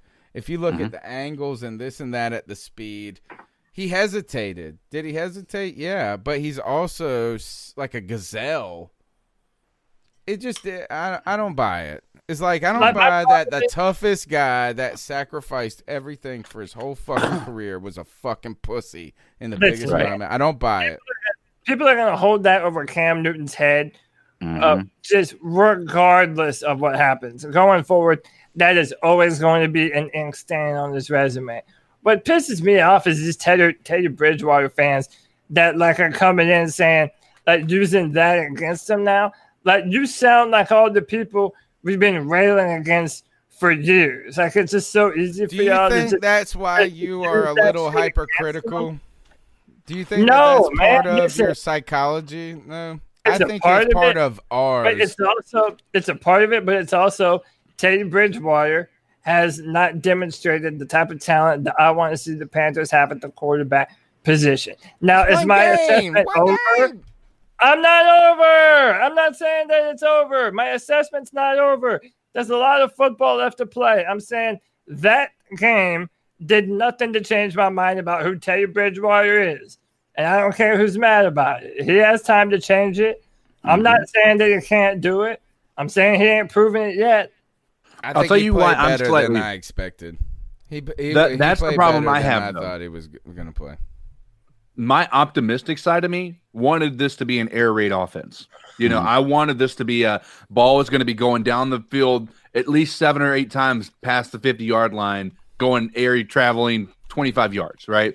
And it just didn't happen. And I think my disappointment isn't necessarily in his performance, it's the the offense that we're running didn't live up to what I was hoping to to live up to based on what we have on the on the on the you know as weapons on the field. We have so much speed, but we're utilizing it in such short distance positions, and that's what I. That's the Joe Brady offense. That's what it's going to be. It is, man. but we also got to look at it this way, No, and this is the only. Yes, it this is. Y'all are lying. This is the only reason that I am okay with it now, and that I'm not as like disappointed.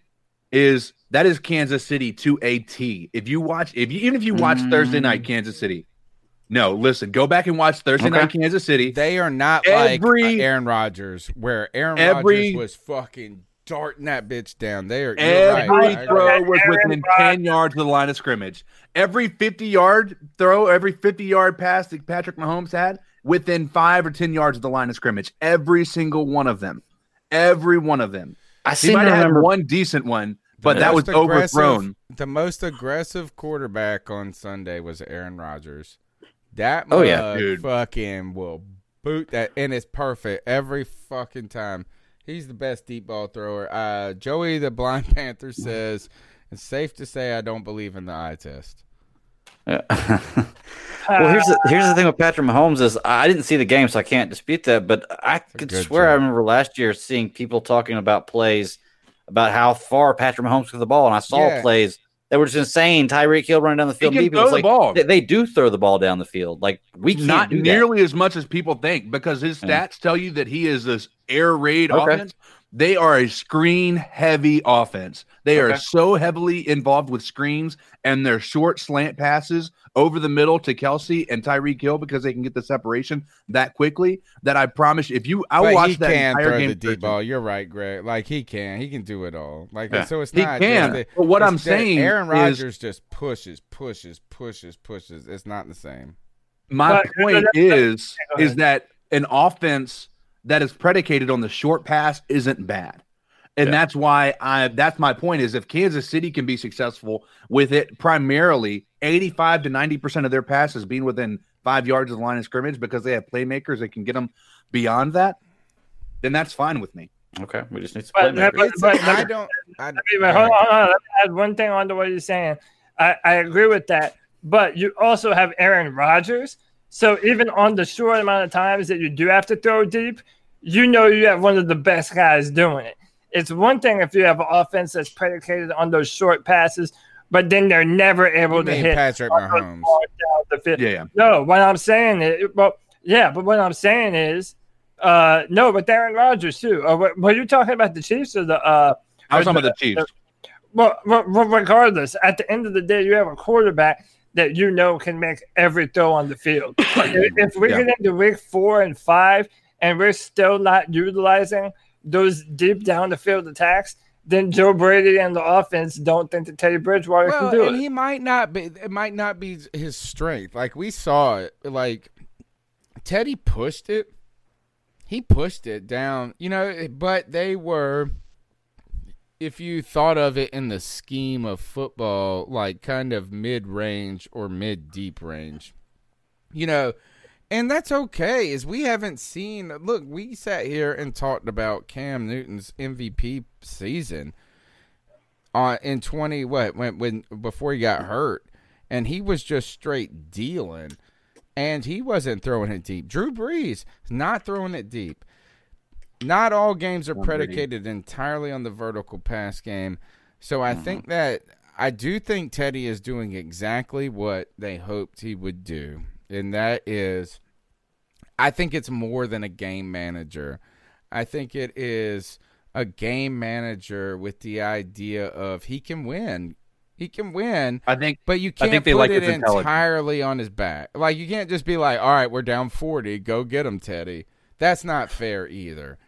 I think he kept us in the game. I was f- completely fine with Teddy's um, ability in that in that game, and if he, so, uh, the last point was shit. It was a good one, and it was a question.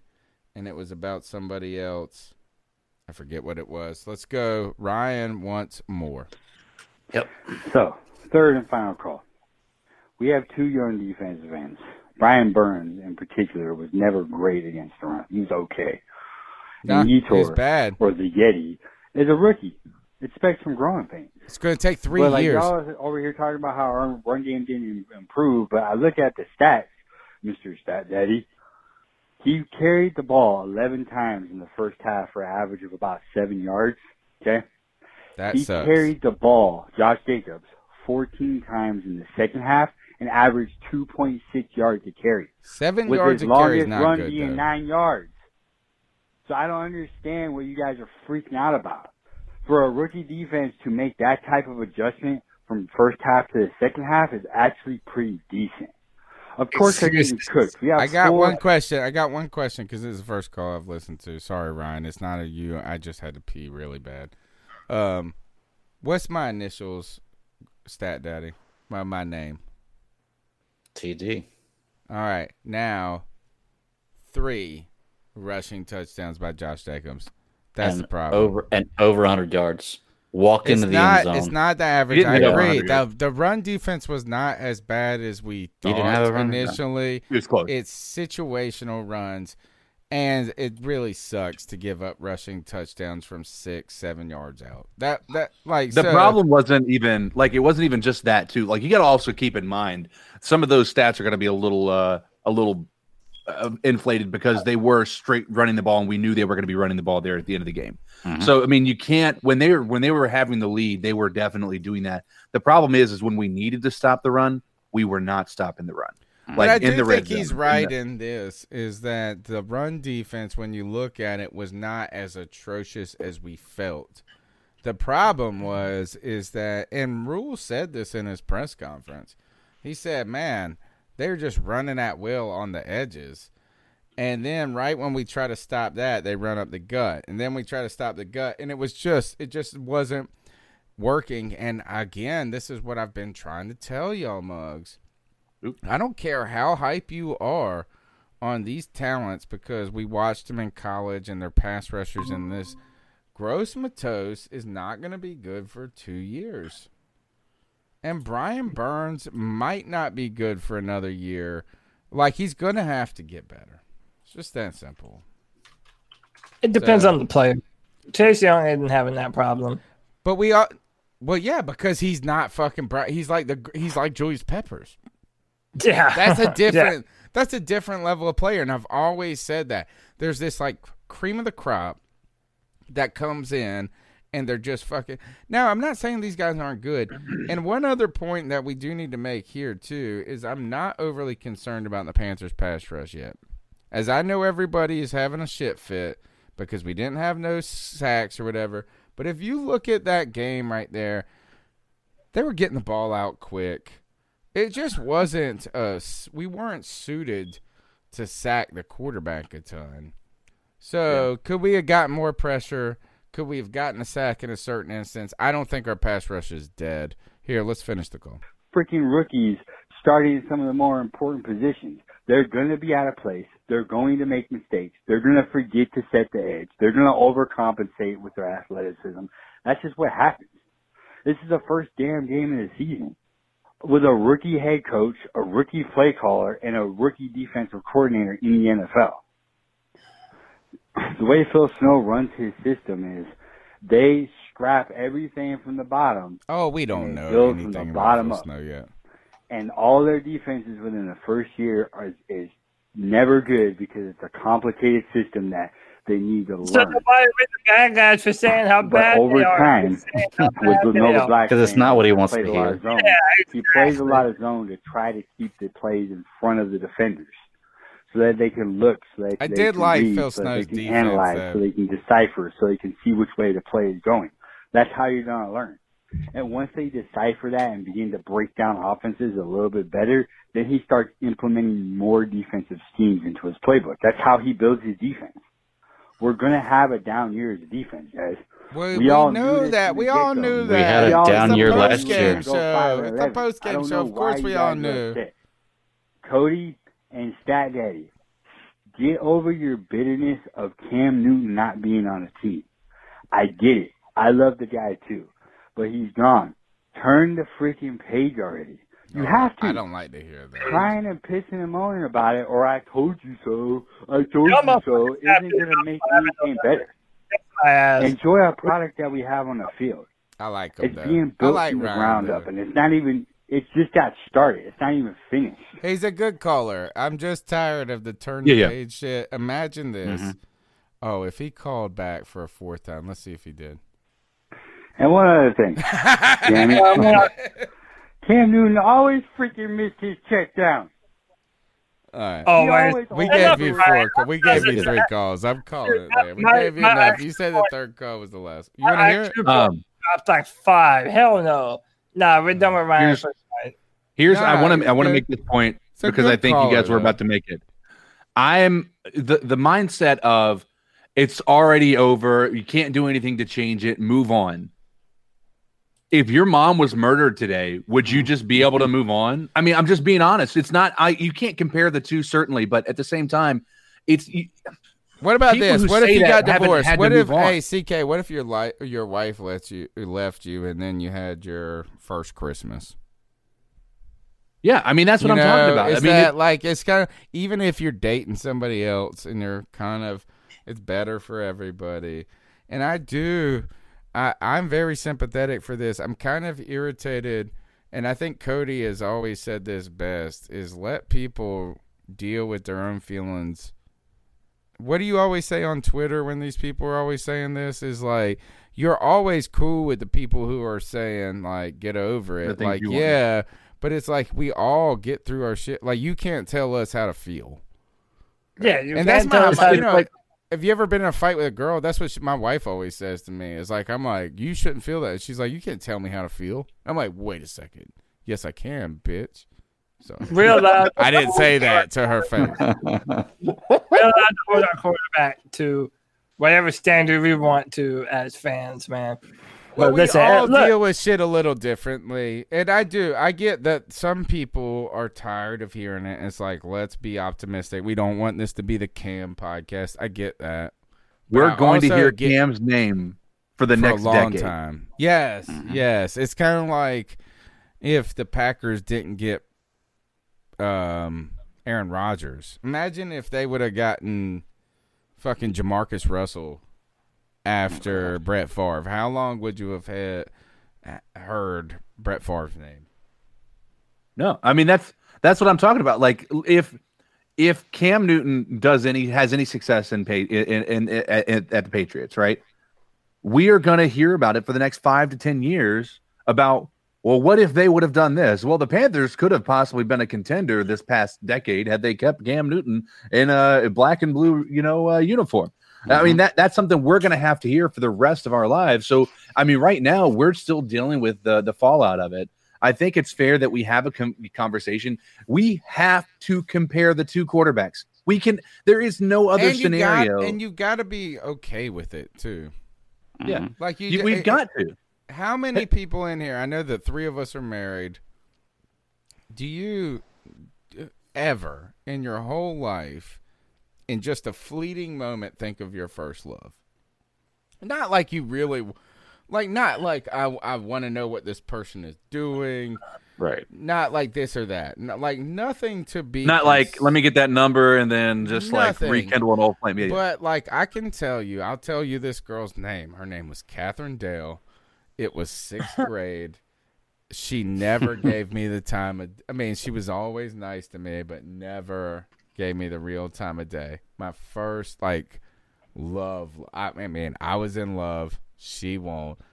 Occasionally, every now and then, like her You name wonder. will pop into my head. Not. e- I don't even give a fuck what she's really doing. Just pops into my head. Is Right. that Cam Newton's our first quarterback love? Our quarterback love, and don't tell me he's not. Is that you can tell me that Jake Del- and Jake Delhomme was he was wonderful. He was so wonderful because he was better than he was supposed to be. But Cam Newton was our first quarterback love, and it's going to be hard to forget that. In fact, we're never going to forget that.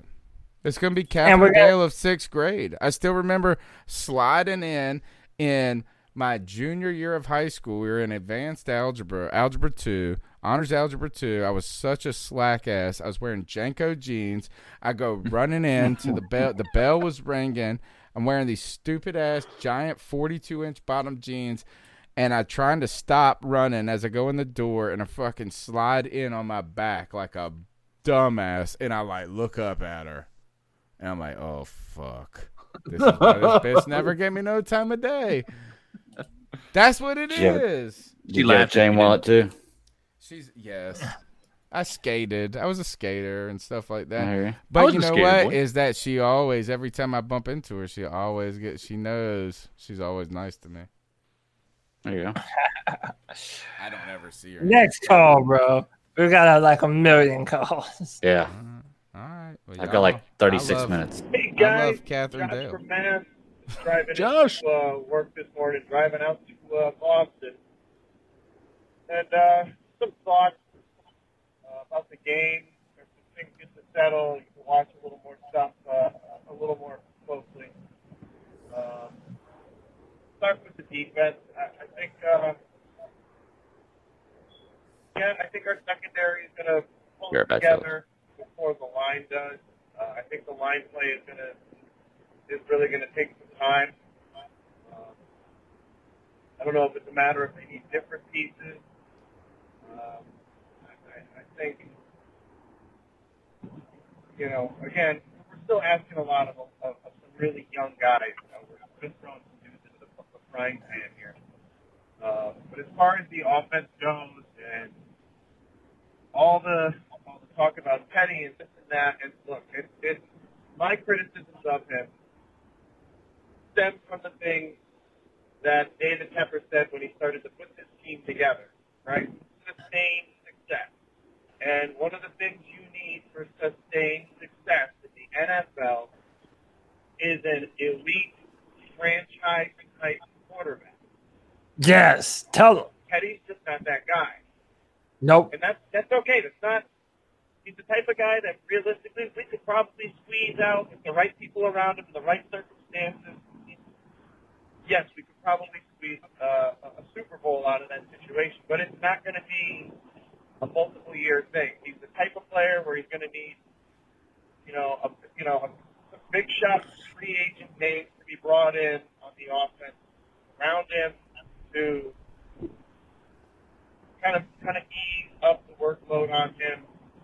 Uh, but it's going to require very clever play calling because the we all know he doesn't really have a great long ball.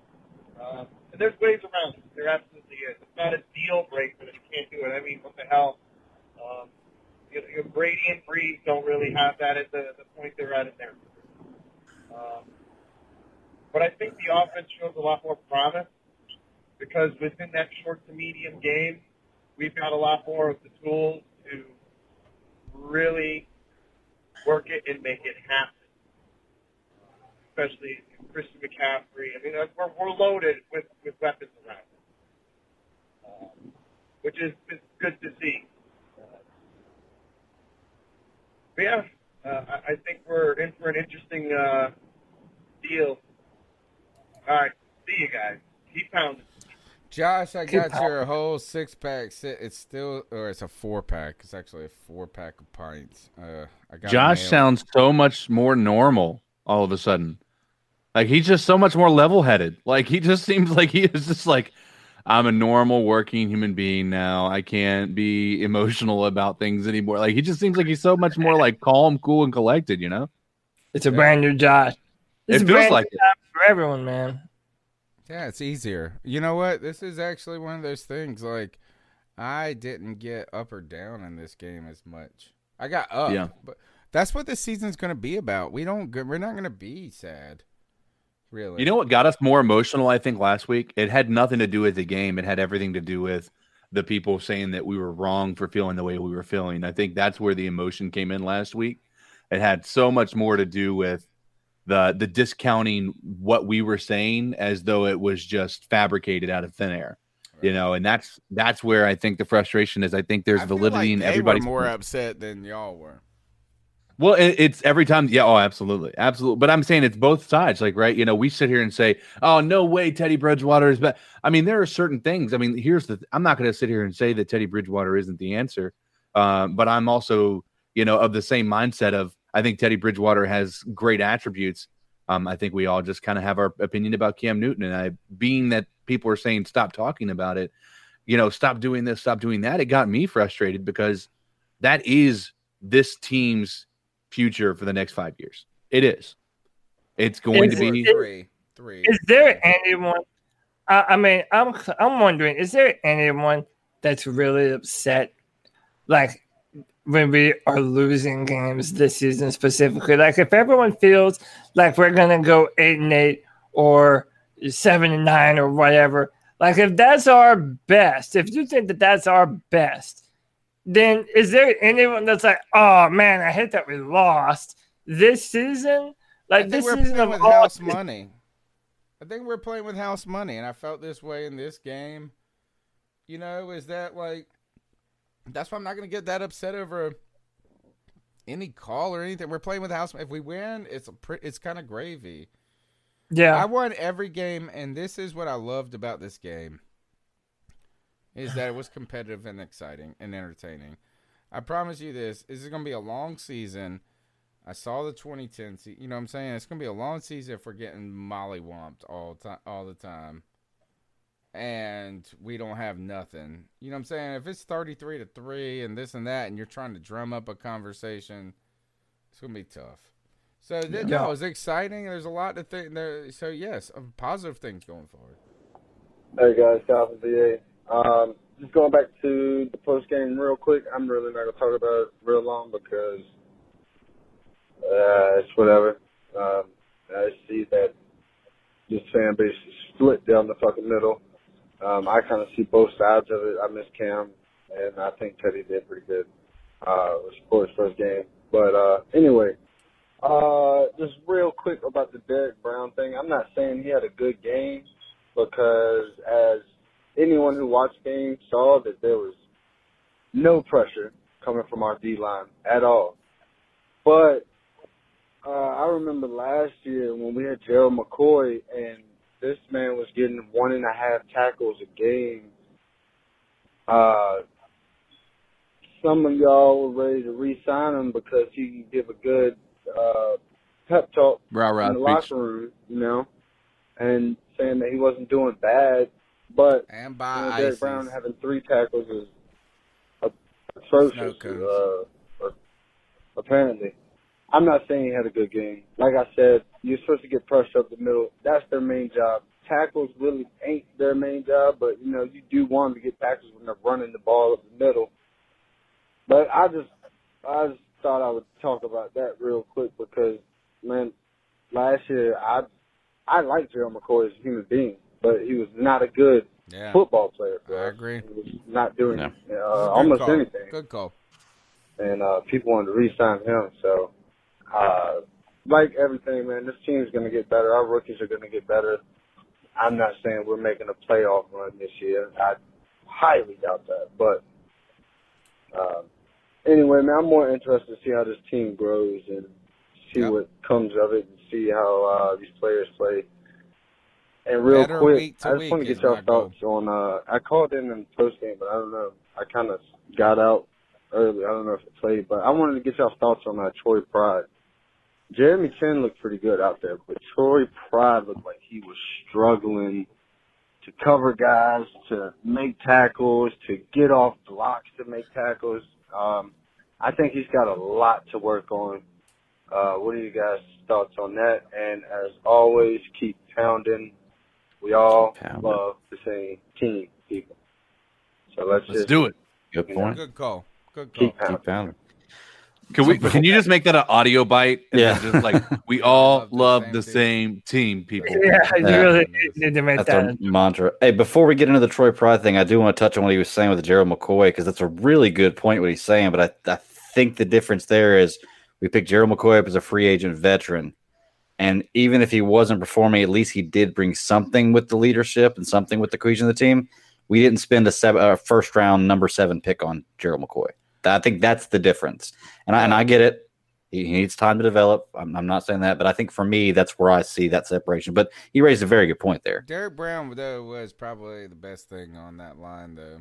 Like I mean, if Mm. you looked at it, is that there was yeah he got on the ass end of one touchdown. Was pretty good on another. You know, I saw one great play. It's small stuff. You know, I mean, we can't. Here's the thing: is that we're so much of our judgments are made on, even with Troy Pride.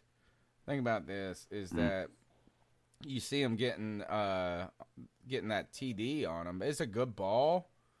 He wasn't overly beat. You know what I'm saying? It wasn't the worst play I've ever seen. I've seen Yeah, he just didn't have his head turned around, Yeah, and man, but and it was a great pass. It was a a fantastic player too, right? Like I mm-hmm. mean, it's tough matchups for a kid that's coming in the fourth round or whatever.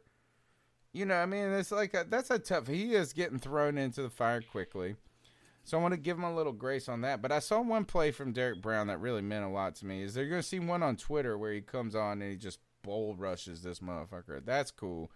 But I saw one where they rush the passer, it doesn't work out, and it's clearly a pass, and the ball gets away. And the first thing Derrick Brown does is turn and run like seven yards back. Like he's like trying to make a ta- and it was an incomplete pass. But this motherfucker was trying to tackle a slot receiver. he didn't know where he was at, but he had a motor on him. He was Mm, working yeah. hard. So I am excited about that. Y'all's thoughts on Troy Pride, real quickly. I think that we have a history of throwing cornerbacks into the fire before they're ready. Uh, I'm talking Benet Benwikere. I'm talking Corn James Elder. Bradberry, uh, James Bradberry, Worley, Zach Sanchez, Worley, Donte Jackson. right now. Donte Jackson to a degree too. So it's like, yeah, I mean, this is in part with Panthers tradition, but that's not their fault either. I mean, we signed, uh, you know, thank good old Marty Hurney for this. We went and signed Eli Apple to be a contributor to this football team, and he's not able to play right now. And I don't know when he will be able to play. I think it, they said uh, two or three more weeks he's going to be on IR, but I don't know. I mean, Douglas is going to take care of business, bro. I'm not. Yeah. I'm not upset with the way that he played today. I mean, Troy I'm- Pride, Troy Pride was like a fourth or fifth round pick. yeah. Yeah. Uh, yeah. So, so like the guy, fact that poor fella, man, it was just a big step. Yeah. going against the number one. Call that being thrown to the wolves, man. like I'm not. Donte, I'm not- don't forget, Donte Jackson got hurt. You know, Which has happened every year that he's been in the league. I, that's why I'm worried about the secondary more so than anything. and is that's our why they don't even care about it. the The Panthers have given up on the secondary. It feels like they have. I, They honestly, until shit. they don't give a until shit about it this year. Yeah, I mean it's it's uh, it's a bad situation when you have a suspect uh, linebacker corps, and then you have a very suspect outside cornerbacks, and the this most solid part of your entire secondary is Tre Boston and Jeremy Chinn. All right. Uh, next call. What's going on, C3 Nation? This is Jay Anderson hitting y'all What's up, up. Jay? Man, look, I already had low expectation, low expectation for this year.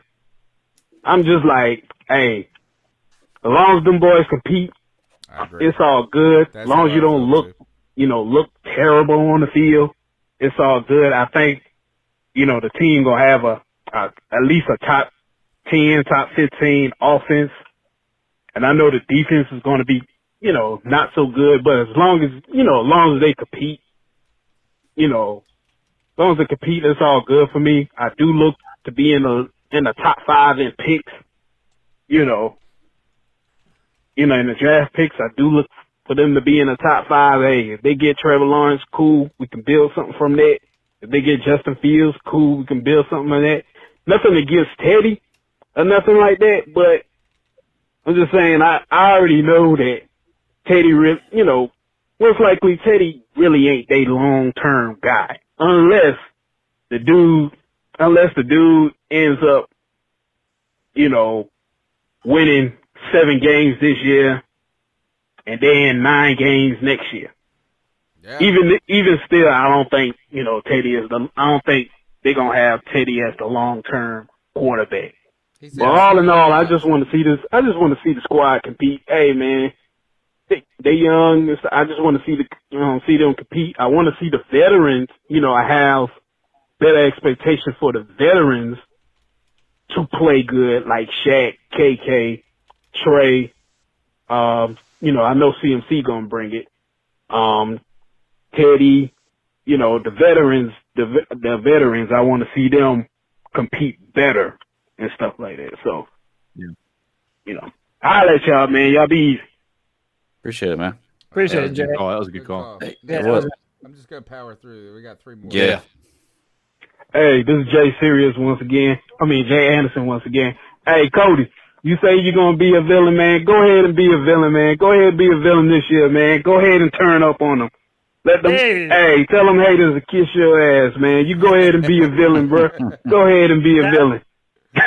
Hey, All right, bro. Did you get dog? There you go. Hey, I'm on full hill turn, bro. If there was any year for the Panthers to suck a big one, this is the one. You know I'm gonna keep the same energy, bro. Appreciate you.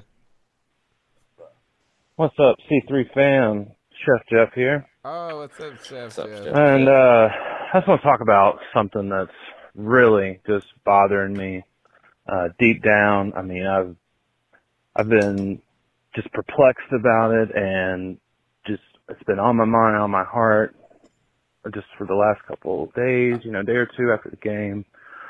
And I really, really just need to sit on the couch and talk about it. Um, the game, you know, it was, it was, it was all right. It was, you know, whatever. I'm not really looking for anything this season. I, I'm, I'm on the, you know, tank for a QB thing. But what really Yeah. bugs me, and what I really want to talk about, is Matt Rhule and his fucking sunglasses inside the okay. Yeah, this got Is me he too. retarded? No idea who he was Or, is, or does he think he's like R- Richard Petty or some shit? He has an I, eye. I mean, I'm sorry. I just maybe I'm just shallow, whatever. But my opinion of that ga- of that man just mm-hmm. plummeted. I'm sorry. It, I don't know. I, I don't know how to explain it. It was like But as soon as I saw the Spagnola, there used to interview, be a guy and he's wearing the fucking this. sunglasses. I wanted to punch him in the face harder I'm than. cutting Jeff off because he's got one more call. Hey. He's got an eye infection, cornea scratch. Yeah, I was gonna say he has that, but why? Why is, is I guess it's because the ones he was wearing on the field were very reflective. But like I was sitting there thinking, like those would have been so much better if he would have worn the reflective glasses in there instead of those ones that make him look like he's he's straight up blind. So is that what it was? Like he had some procedure done or something? No, he had like a scratch on his cornea. He went to like he has and it's to- super sensitive. Yeah. Hmm.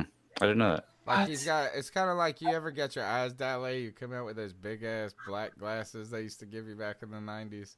Yeah. Oh no, no wonder, no wonder he went for it with uh, Armah on third down. He's like, I have another down left. He didn't realize it was fourth down. he thought it was There Christian. McCaffrey. He's like, Hey, he's like, guys, it's oh wait. Sorry I'm late. Anyway, All right. Uh, Joey's asleep. We're gonna go end that call. We're good. All right. We're done. Hey, Well, we're done with the so, calls. We so gotta do ice up picks, obviously. old boy didn't call. Who said he was going to ri- rip you a new one, Cody? Oh yeah, Panthers heels what, dude? Oh, yeah, I already know who that guy is, and I already knew he was not calling in. If he was going to call in, he would have called in on Sunday. He had no intention of talking. My talking man shit. said he's gonna prepare his calls. All right. Um, It's gonna make me cry. He was gonna send me running and running home. First, did Yep. you see where Matt Rhule might be disciplined for taking his mask down while he was coaching the A uh, lot game? of Yeah, coaches I've are. that- Yeah. I've read that a lot of coaches are, are gonna start getting fines if they don't have their fucking such mask up, bullshit. dude.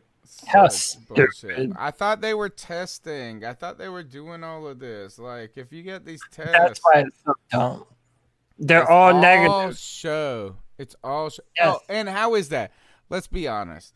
If this fucking pandemic is pandemic-y as everybody says, how are there five thousand motherfuckers in the NFL and not a single one of them got popped? Yeah. They said Mm-hmm. that in week one there was not one case of COVID. How? Right. Dude, they even they even social distance the commentators. Like, listen, either you know how to do this pandemic shit by now, or you don't. You're not gonna learn how to do it watching a football game, bro. Like, Mhm. it's like now that they're not doing it for safety. They're They're just doing it to save face. They're virtue signaling. That's, That's all No, that's doing. exactly what it is. It is like a thing of it's like a hi, we're doing this and y'all bitches aren't. It's like Well, you y- know, yeah, it's like it's like a pandering type fucking thing. Yeah. It's Yeah. it's as much it's to be honest, and it's what the Black Lives Matter shit is by the big media now. Like I Yeah, don't I don't believe any of y'all shit. Like I don't believe any of it. I don't believe you give a fuck about any of it. It's just trying to Very disingenuous. It might be related to uh, CK's ISO pick anyway, but um Yeah. I think we should just get the fuck out of here and get these ice up picks in. Um, I who wants to go first? I got Uh, a quick one, low hanging fruit. All right, go ahead. Low hanging fruit. Uh, I'm ic- I'm going international tonight. The story I heard this morning. I'm icing up uh, the Indonesia because their penalty for not wearing a mask is you get arrested and you have to bury the grave of someone who died from COVID. That's fucking awesome, bro. yeah, it's like a scared straight thing. It's Dude, pretty that's crazy. medieval. But th- that's the medieval. yeah, that's the actual penalty if you if you're to get caught not wearing a mask. We have eight cases of it so far where people got caught, arrested, and your penalty is you have to bury the graves of people who do that. And it, it's pretty insane, man. Don't So, spit on the uh, sidewalk, bitches. right? You know, if, if you don't like living in America, uh, just just get t- take a minute and look at some other stuff real quick because uh, that's pretty crazy. That's so, a uh, ice up. good one, bro. That was a good one. That's, we needed a good ice up pick. We haven't Yeah. had one in a while. Uh, who else has got one? I'll go. All right, I'll go because I got a fun one, kind of a fun one. But then let me go first because yours is more fun than mine. So Uh-huh. I think we should end To on. break the mood. Yeah. And my I, yeah, remember, my, I have my- one that's not fun. Yeah. Uh, okay, so uh, okay, I, I'll go first, and then you CK, and then we'll finish with Tony. Mine's just pretty simple. Uh, Joe Biden is a fucking moron. I don't care what your political leanings are. He's losing bad with Latino voters, right? So he's doing this Latino outreach thing. He goes up to the podium, and the first thing he does is start playing Despacito on his phone. Not Ricky On- Martin. Oh, oh and put on the speakers at the conference. Dude, it's like, bro, you cannot Yo, make up. Bro, they're so Yeah. incompetent. Like, ah, bro, I have so much. such- Is that when you make people that are idiots look cool, you are I fucking know. But like, you remember in 2016 when like Pokemon Go was all the rage, and Hillary Clinton was like, "It's time to Pokemon and go to the polls." But Joe Biden just had that fucking moment for himself, dude. That's even worse. That's just a They have not been able to it's capture the youth. so like they have Yeah. not. Oh no, absolutely. It's they like, have not been able to capture the uh, youth. since Obama. Super Taco Tuesday. Let's go vote. How is that any different than when Donald Trump posted a picture of him eating the taco bowl? Yeah, yeah. And it's for- like, yeah, oh, we have the best taco bowls here at Trump Tower. Like, you're doing the same shit. It's pathetic how little the Democrats feel they need to do in order to, Kidko to win this. Barrera says Latinos hate Despacito unless they are single moms. Um,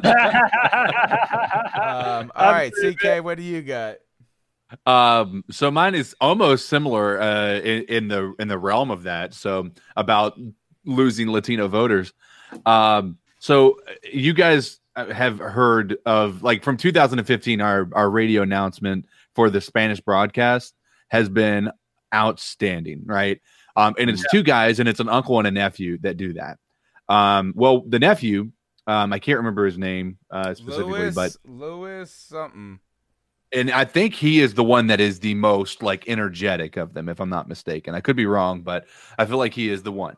Well, he uh he works for the Panthers, and or he did, and so he he said that it, there was a uh, article in the Charlotte Charlotte Charlotte Observer about how he had to walk away from the the job to do the Panthers broadcast for the uh, for the Spanish broadcast, and it stemmed from his political leaning supporting Donald Trump. And what is the frustrating part about it is that that we have created even the Panthers organization was reaching out to him telling him to remove their name from his social media handles if he's going to support Donald Trump essentially. I mean, granted, and here are some of the things that that Tony had pointed out. Like he was doing some like there was some conspiracy theorists. He was definitely going full fledged Donald Trump supporting, right?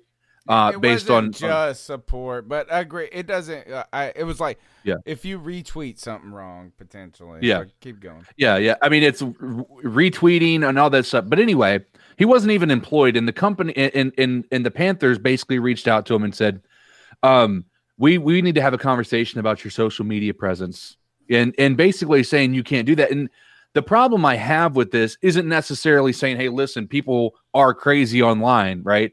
Uh, it'd be different if he was saying we need to go kill uh, little babies on every other Sunday because God was telling me to do that, right? That's a different story entirely. Can I add this one is an thing opinion. too while you're in that is but Yeah. one of the anti or or contrary arguments that someone put up was that he put up the conspiracy things this and that and somebody put also anti vaxxer. Now I am a vaccinator. Like I implore people. Yeah. But at the same time I think that there's people that could realistically have a different opinion. Like Yeah. you know what I'm saying? Like it's not like it's like Ky- I always I always thought like why don't we fire fire Kyrie Irving then because he thinks the fucking world is flat. I have a friend who, to this day, uh, has uh, problems uh, in in her flesh. I think, like in her skin, because of a bad reaction that she had from a flu shot. So again, it's like you can't throw out the baby with the bathwater. Put, You know, put It's that not- in. All right, I'm sorry, I didn't mean to cut you off. But no, no, and that's uh, to be fair on that point. I never got the flu in my entire life until I got a flu shot. FYI, Same. never in my life. Period. You're Ever. like that twelfth anecdotal person that's told me that. I, Dude, well, I- that's I- starting that- to add up. Dude, my it life, is. in my life, the two worst cases of the flu that I've ever had came immediately after getting a flu shot. My kids So- have not had chicken pox though. Just note. So I, I remember, and I remember, and I'm not saying that vaccines don't work. I think Yeah. that there is some validity to Oh, vaccines. you're gonna get. but- That's what's gonna get you fired from this fucking podcast. Not no, Teddy no. Richardson Listen, shit. listen. I was always that case. I'm like, oh well, it has nothing to do. I just never got the flu shot because I was irresponsible my entire life, and my mom wasn't necessarily taking me to the doctors on a regular basis. You know, so I never was getting it until my wife got pregnant, or she started to work for the doctor's office. She is, and then she was like, "You have to do it," and I'm like, "Fine, I'll go. I'll go get it." And I got sick first time in in 25 years of life of being around having zero like if people were sick i didn't give a shit i was around Picking every your one of them that type of But shit. but now you have antibodies. You but know? yeah and, and so but i'm just telling you man it is it never happened until i got the flu shot and i got like six six or four times i mean four or five times that that year anyway um but nonetheless uh, I'm icing up any company who, even wi- if you're off of company property, if you're not representing the company in any way whatsoever, you telling them how what they can and can't believe, or what they can and can't try to let people know what they believe. That I'm a firm believer where there's smoke, there's fire, right? So conspiracy theorists be damned. I don't care if there's smoke. We all use that phrase. Well, the you know she's accusing him of of doing those things. So where there's smoke, there's fire. You know what I'm saying? But when Mhm. it comes to those things, you don't you refuse to believe it because you think it sounds too crazy. Because oh, there's no way our government's that evil. Right. Come on now. Anyway, ice up people who want to censor anybody who has a difference of opinion than you. And even though it may be conspiracy theorists and it may sound crazy, it's not necessarily bad because you also realize how evil people are in this world. Just take it, take it with a grain of salt. Without people is- questioning that kind of stuff, you know, then people would never. People would just go with the flow with everything. It's so easy to control people if you don't have people who question this kind of stuff. Yeah, you know. this is where Like- liberals uh, or people have to be careful and cautious. And I'm one of the. I'm a liberal. You know, like I mean, I lean a little. I'm social liberal, whatever. Yeah, yeah. I think you have to be cautious in this. Is that it seems like uh, it's one thing to to have problems with somebody because they're irresponsible and whatever. Yeah. But we have to be cautious too with uh, hating people for being outside the mainstream. Yeah, that's what I'm saying. and saying. which is the irony behind this is that liberalism is supposed to be inclusive. You have Right. to tolerate the intolerable. The people that we hate have not hate is not the right word, but the people that liberals have been so critical of have been intolerable. And Yeah. you don't want popular culture or popular opinion to be the determinant of everything. So yeah, I mean, like that's the danger of democracy. That's why we have a republic, is because just majority, we can get everybody. All right, my uh, ice up pick, Yeah. Fun note. and still in the political lane. But Oh, it's, it's fun though, right? I am icing up Kamala Harris for giving us a, conf- a conservative fart. You're a liberal. You're a liberal, Wait, and you're gonna. You didn't hear this? Is that uh go Google Kamala Harris fart, and she's giving this right. whole talk, and it's like a puff, like, and you can see she kind of grins a little bit, like she's talking, and she farted, or at least that's what everybody's saying. Um, I'm upset with her because it was conservative. Just let it rip, baby. You're a liberal. Let it rip. Don't be conservative with those farts, Kamala Harris. Democrats are conservatives. That's perfect. Of course, that's what she would do. It was a little. It was a Eh, little. It was a little yeah. That, by the way, that's what their campaign, Odell is so disappointed with that fart. that's what their campaign is. It's a little Tiny farts. Come on, baby. Shit my face. What, listen, why why had the Democratic why Oh, had the the other I did want to ice up that other dude who who uh, also he got fired, and that was the mug that said that the Monday night girl looked like she was on a adult film or something. Yeah.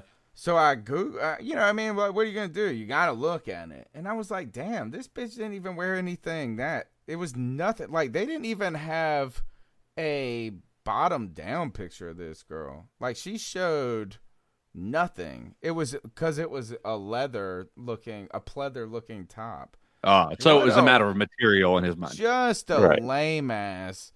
And you know, I mean, I don't want to like pile on for everybody getting fired in the fired culture. I think that's a little over the top at times too. But I stop being dicks to everybody, folks. No, nobody better listen to this podcast, especially when Caroline Can was here. so, um, yeah, man, no, it's absolutely insane. I'll tell you Insane. somebody that's on another pag- podcast that I think's way hotter than Caroline Cam. But I'll save that for a different discussion. It's the C- Nah, who? Who? Who? Nah, don't knock me off already. 228 5098. Smash the thumbs Tony up button. My name's Tony Dunn at cat underscore chronicles. Cody Lashney, how can they find you? Uh, you can find me in the club, bottle full of bub. My mind. No, I'm uh, and again, yeah, yeah, yeah, right. Uh, now you can find me on Twitter at Cody Lack, C O D Y L A C. Um, and on this podcast every Sunday and Tuesday, man. And um, tomorrow, me and my man Jeffrey Redmond are doing a live stream of the PlayStation 5 press conference. Nice. Uh, I'm watching. I will Yep. be tuned in. What time's Yeah, that going man. down, homie? Uh, I got it'll you be on my at- bell notification. It don't matter.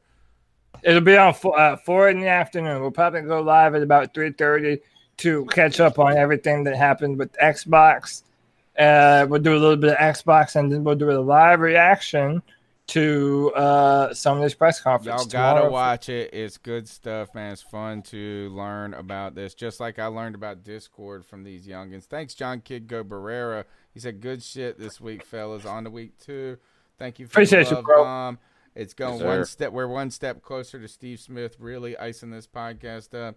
CK, where can they find you and your cool woke ass Discord self?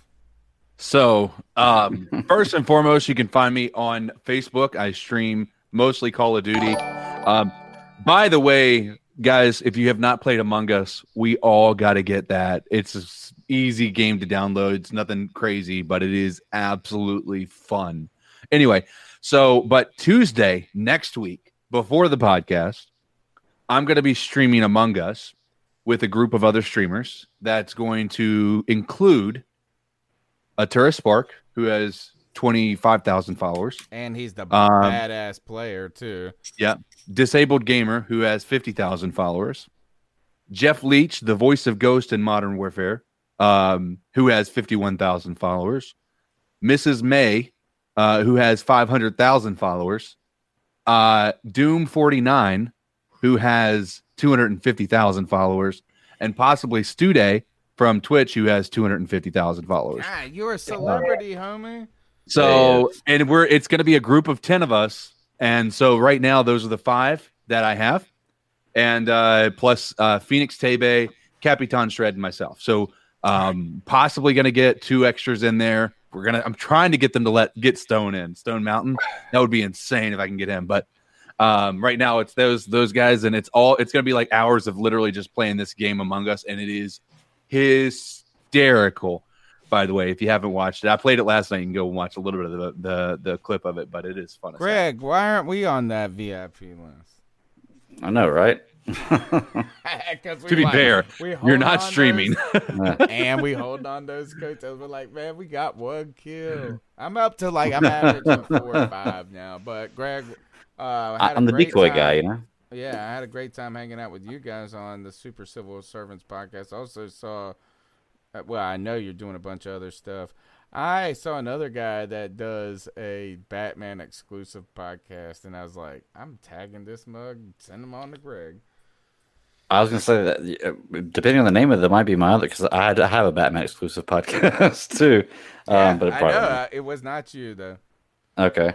Blake Uh, Bennett yeah. says, uh, how close to the cameo? I'm guessing we're about over 50%. We got some good donations, not to the cameo last week, but I'll use them as all. They just, as long as my wife ain't spending on it. If we if we get enough money to get Steve Smith, we all we need to think of something like really cool for him to say. That way we can play that shit all the time. Every and time it you open has up the to be store, yeah. something too. I'm kind of worried, like if it's too open, that he won't do it. That's how What do you I mean? got Devin Funchess. I tricked Devin Funchess. Into But you're talking about doing cameo, right? You're Yeah. paying for it. He's gonna say whatever you paid for him to say. If I you know, pay, but they gotta be careful. You can't be like I kill, like I punch your babies in the face. They won't. Well, that. yeah, but I don't think we're gonna say that. Yeah, yeah. hopefully Yeah. that's not what you would send him. Huh? I Right. want him to say, "I'm gonna punch you in the face like Ken Lucas." That's what I really Right. want him to say. All right, tell us about your podcast. Let's get the hell out of here. It's midnight. Oh, I didn't even talk about the podcast, man. You can find me at the Bad Daddy 52 on Twitter. Check out the Geek Ultimate Alliance Network. Seven days a week, we're dropping audio. I do live shows on Fridays, and we're actually going to start doing all our shows live on YouTube. So check out the Geekverse uh, YouTube channel. Subscribe. you can see all the folks. shows live. Build So, a community, guys. It's awesome, and learn from all of these cats. You can learn about video games from two of these cats. You can learn about really nothing from me, and a lot of nerd shit from Greg. We got to get the Mm. fuck out of here. 252 228 5098. Smash the thumbs up button. Subscribe. We'll see y'all next week. Peace out. Keep pounding. Keep bounding. Yeah.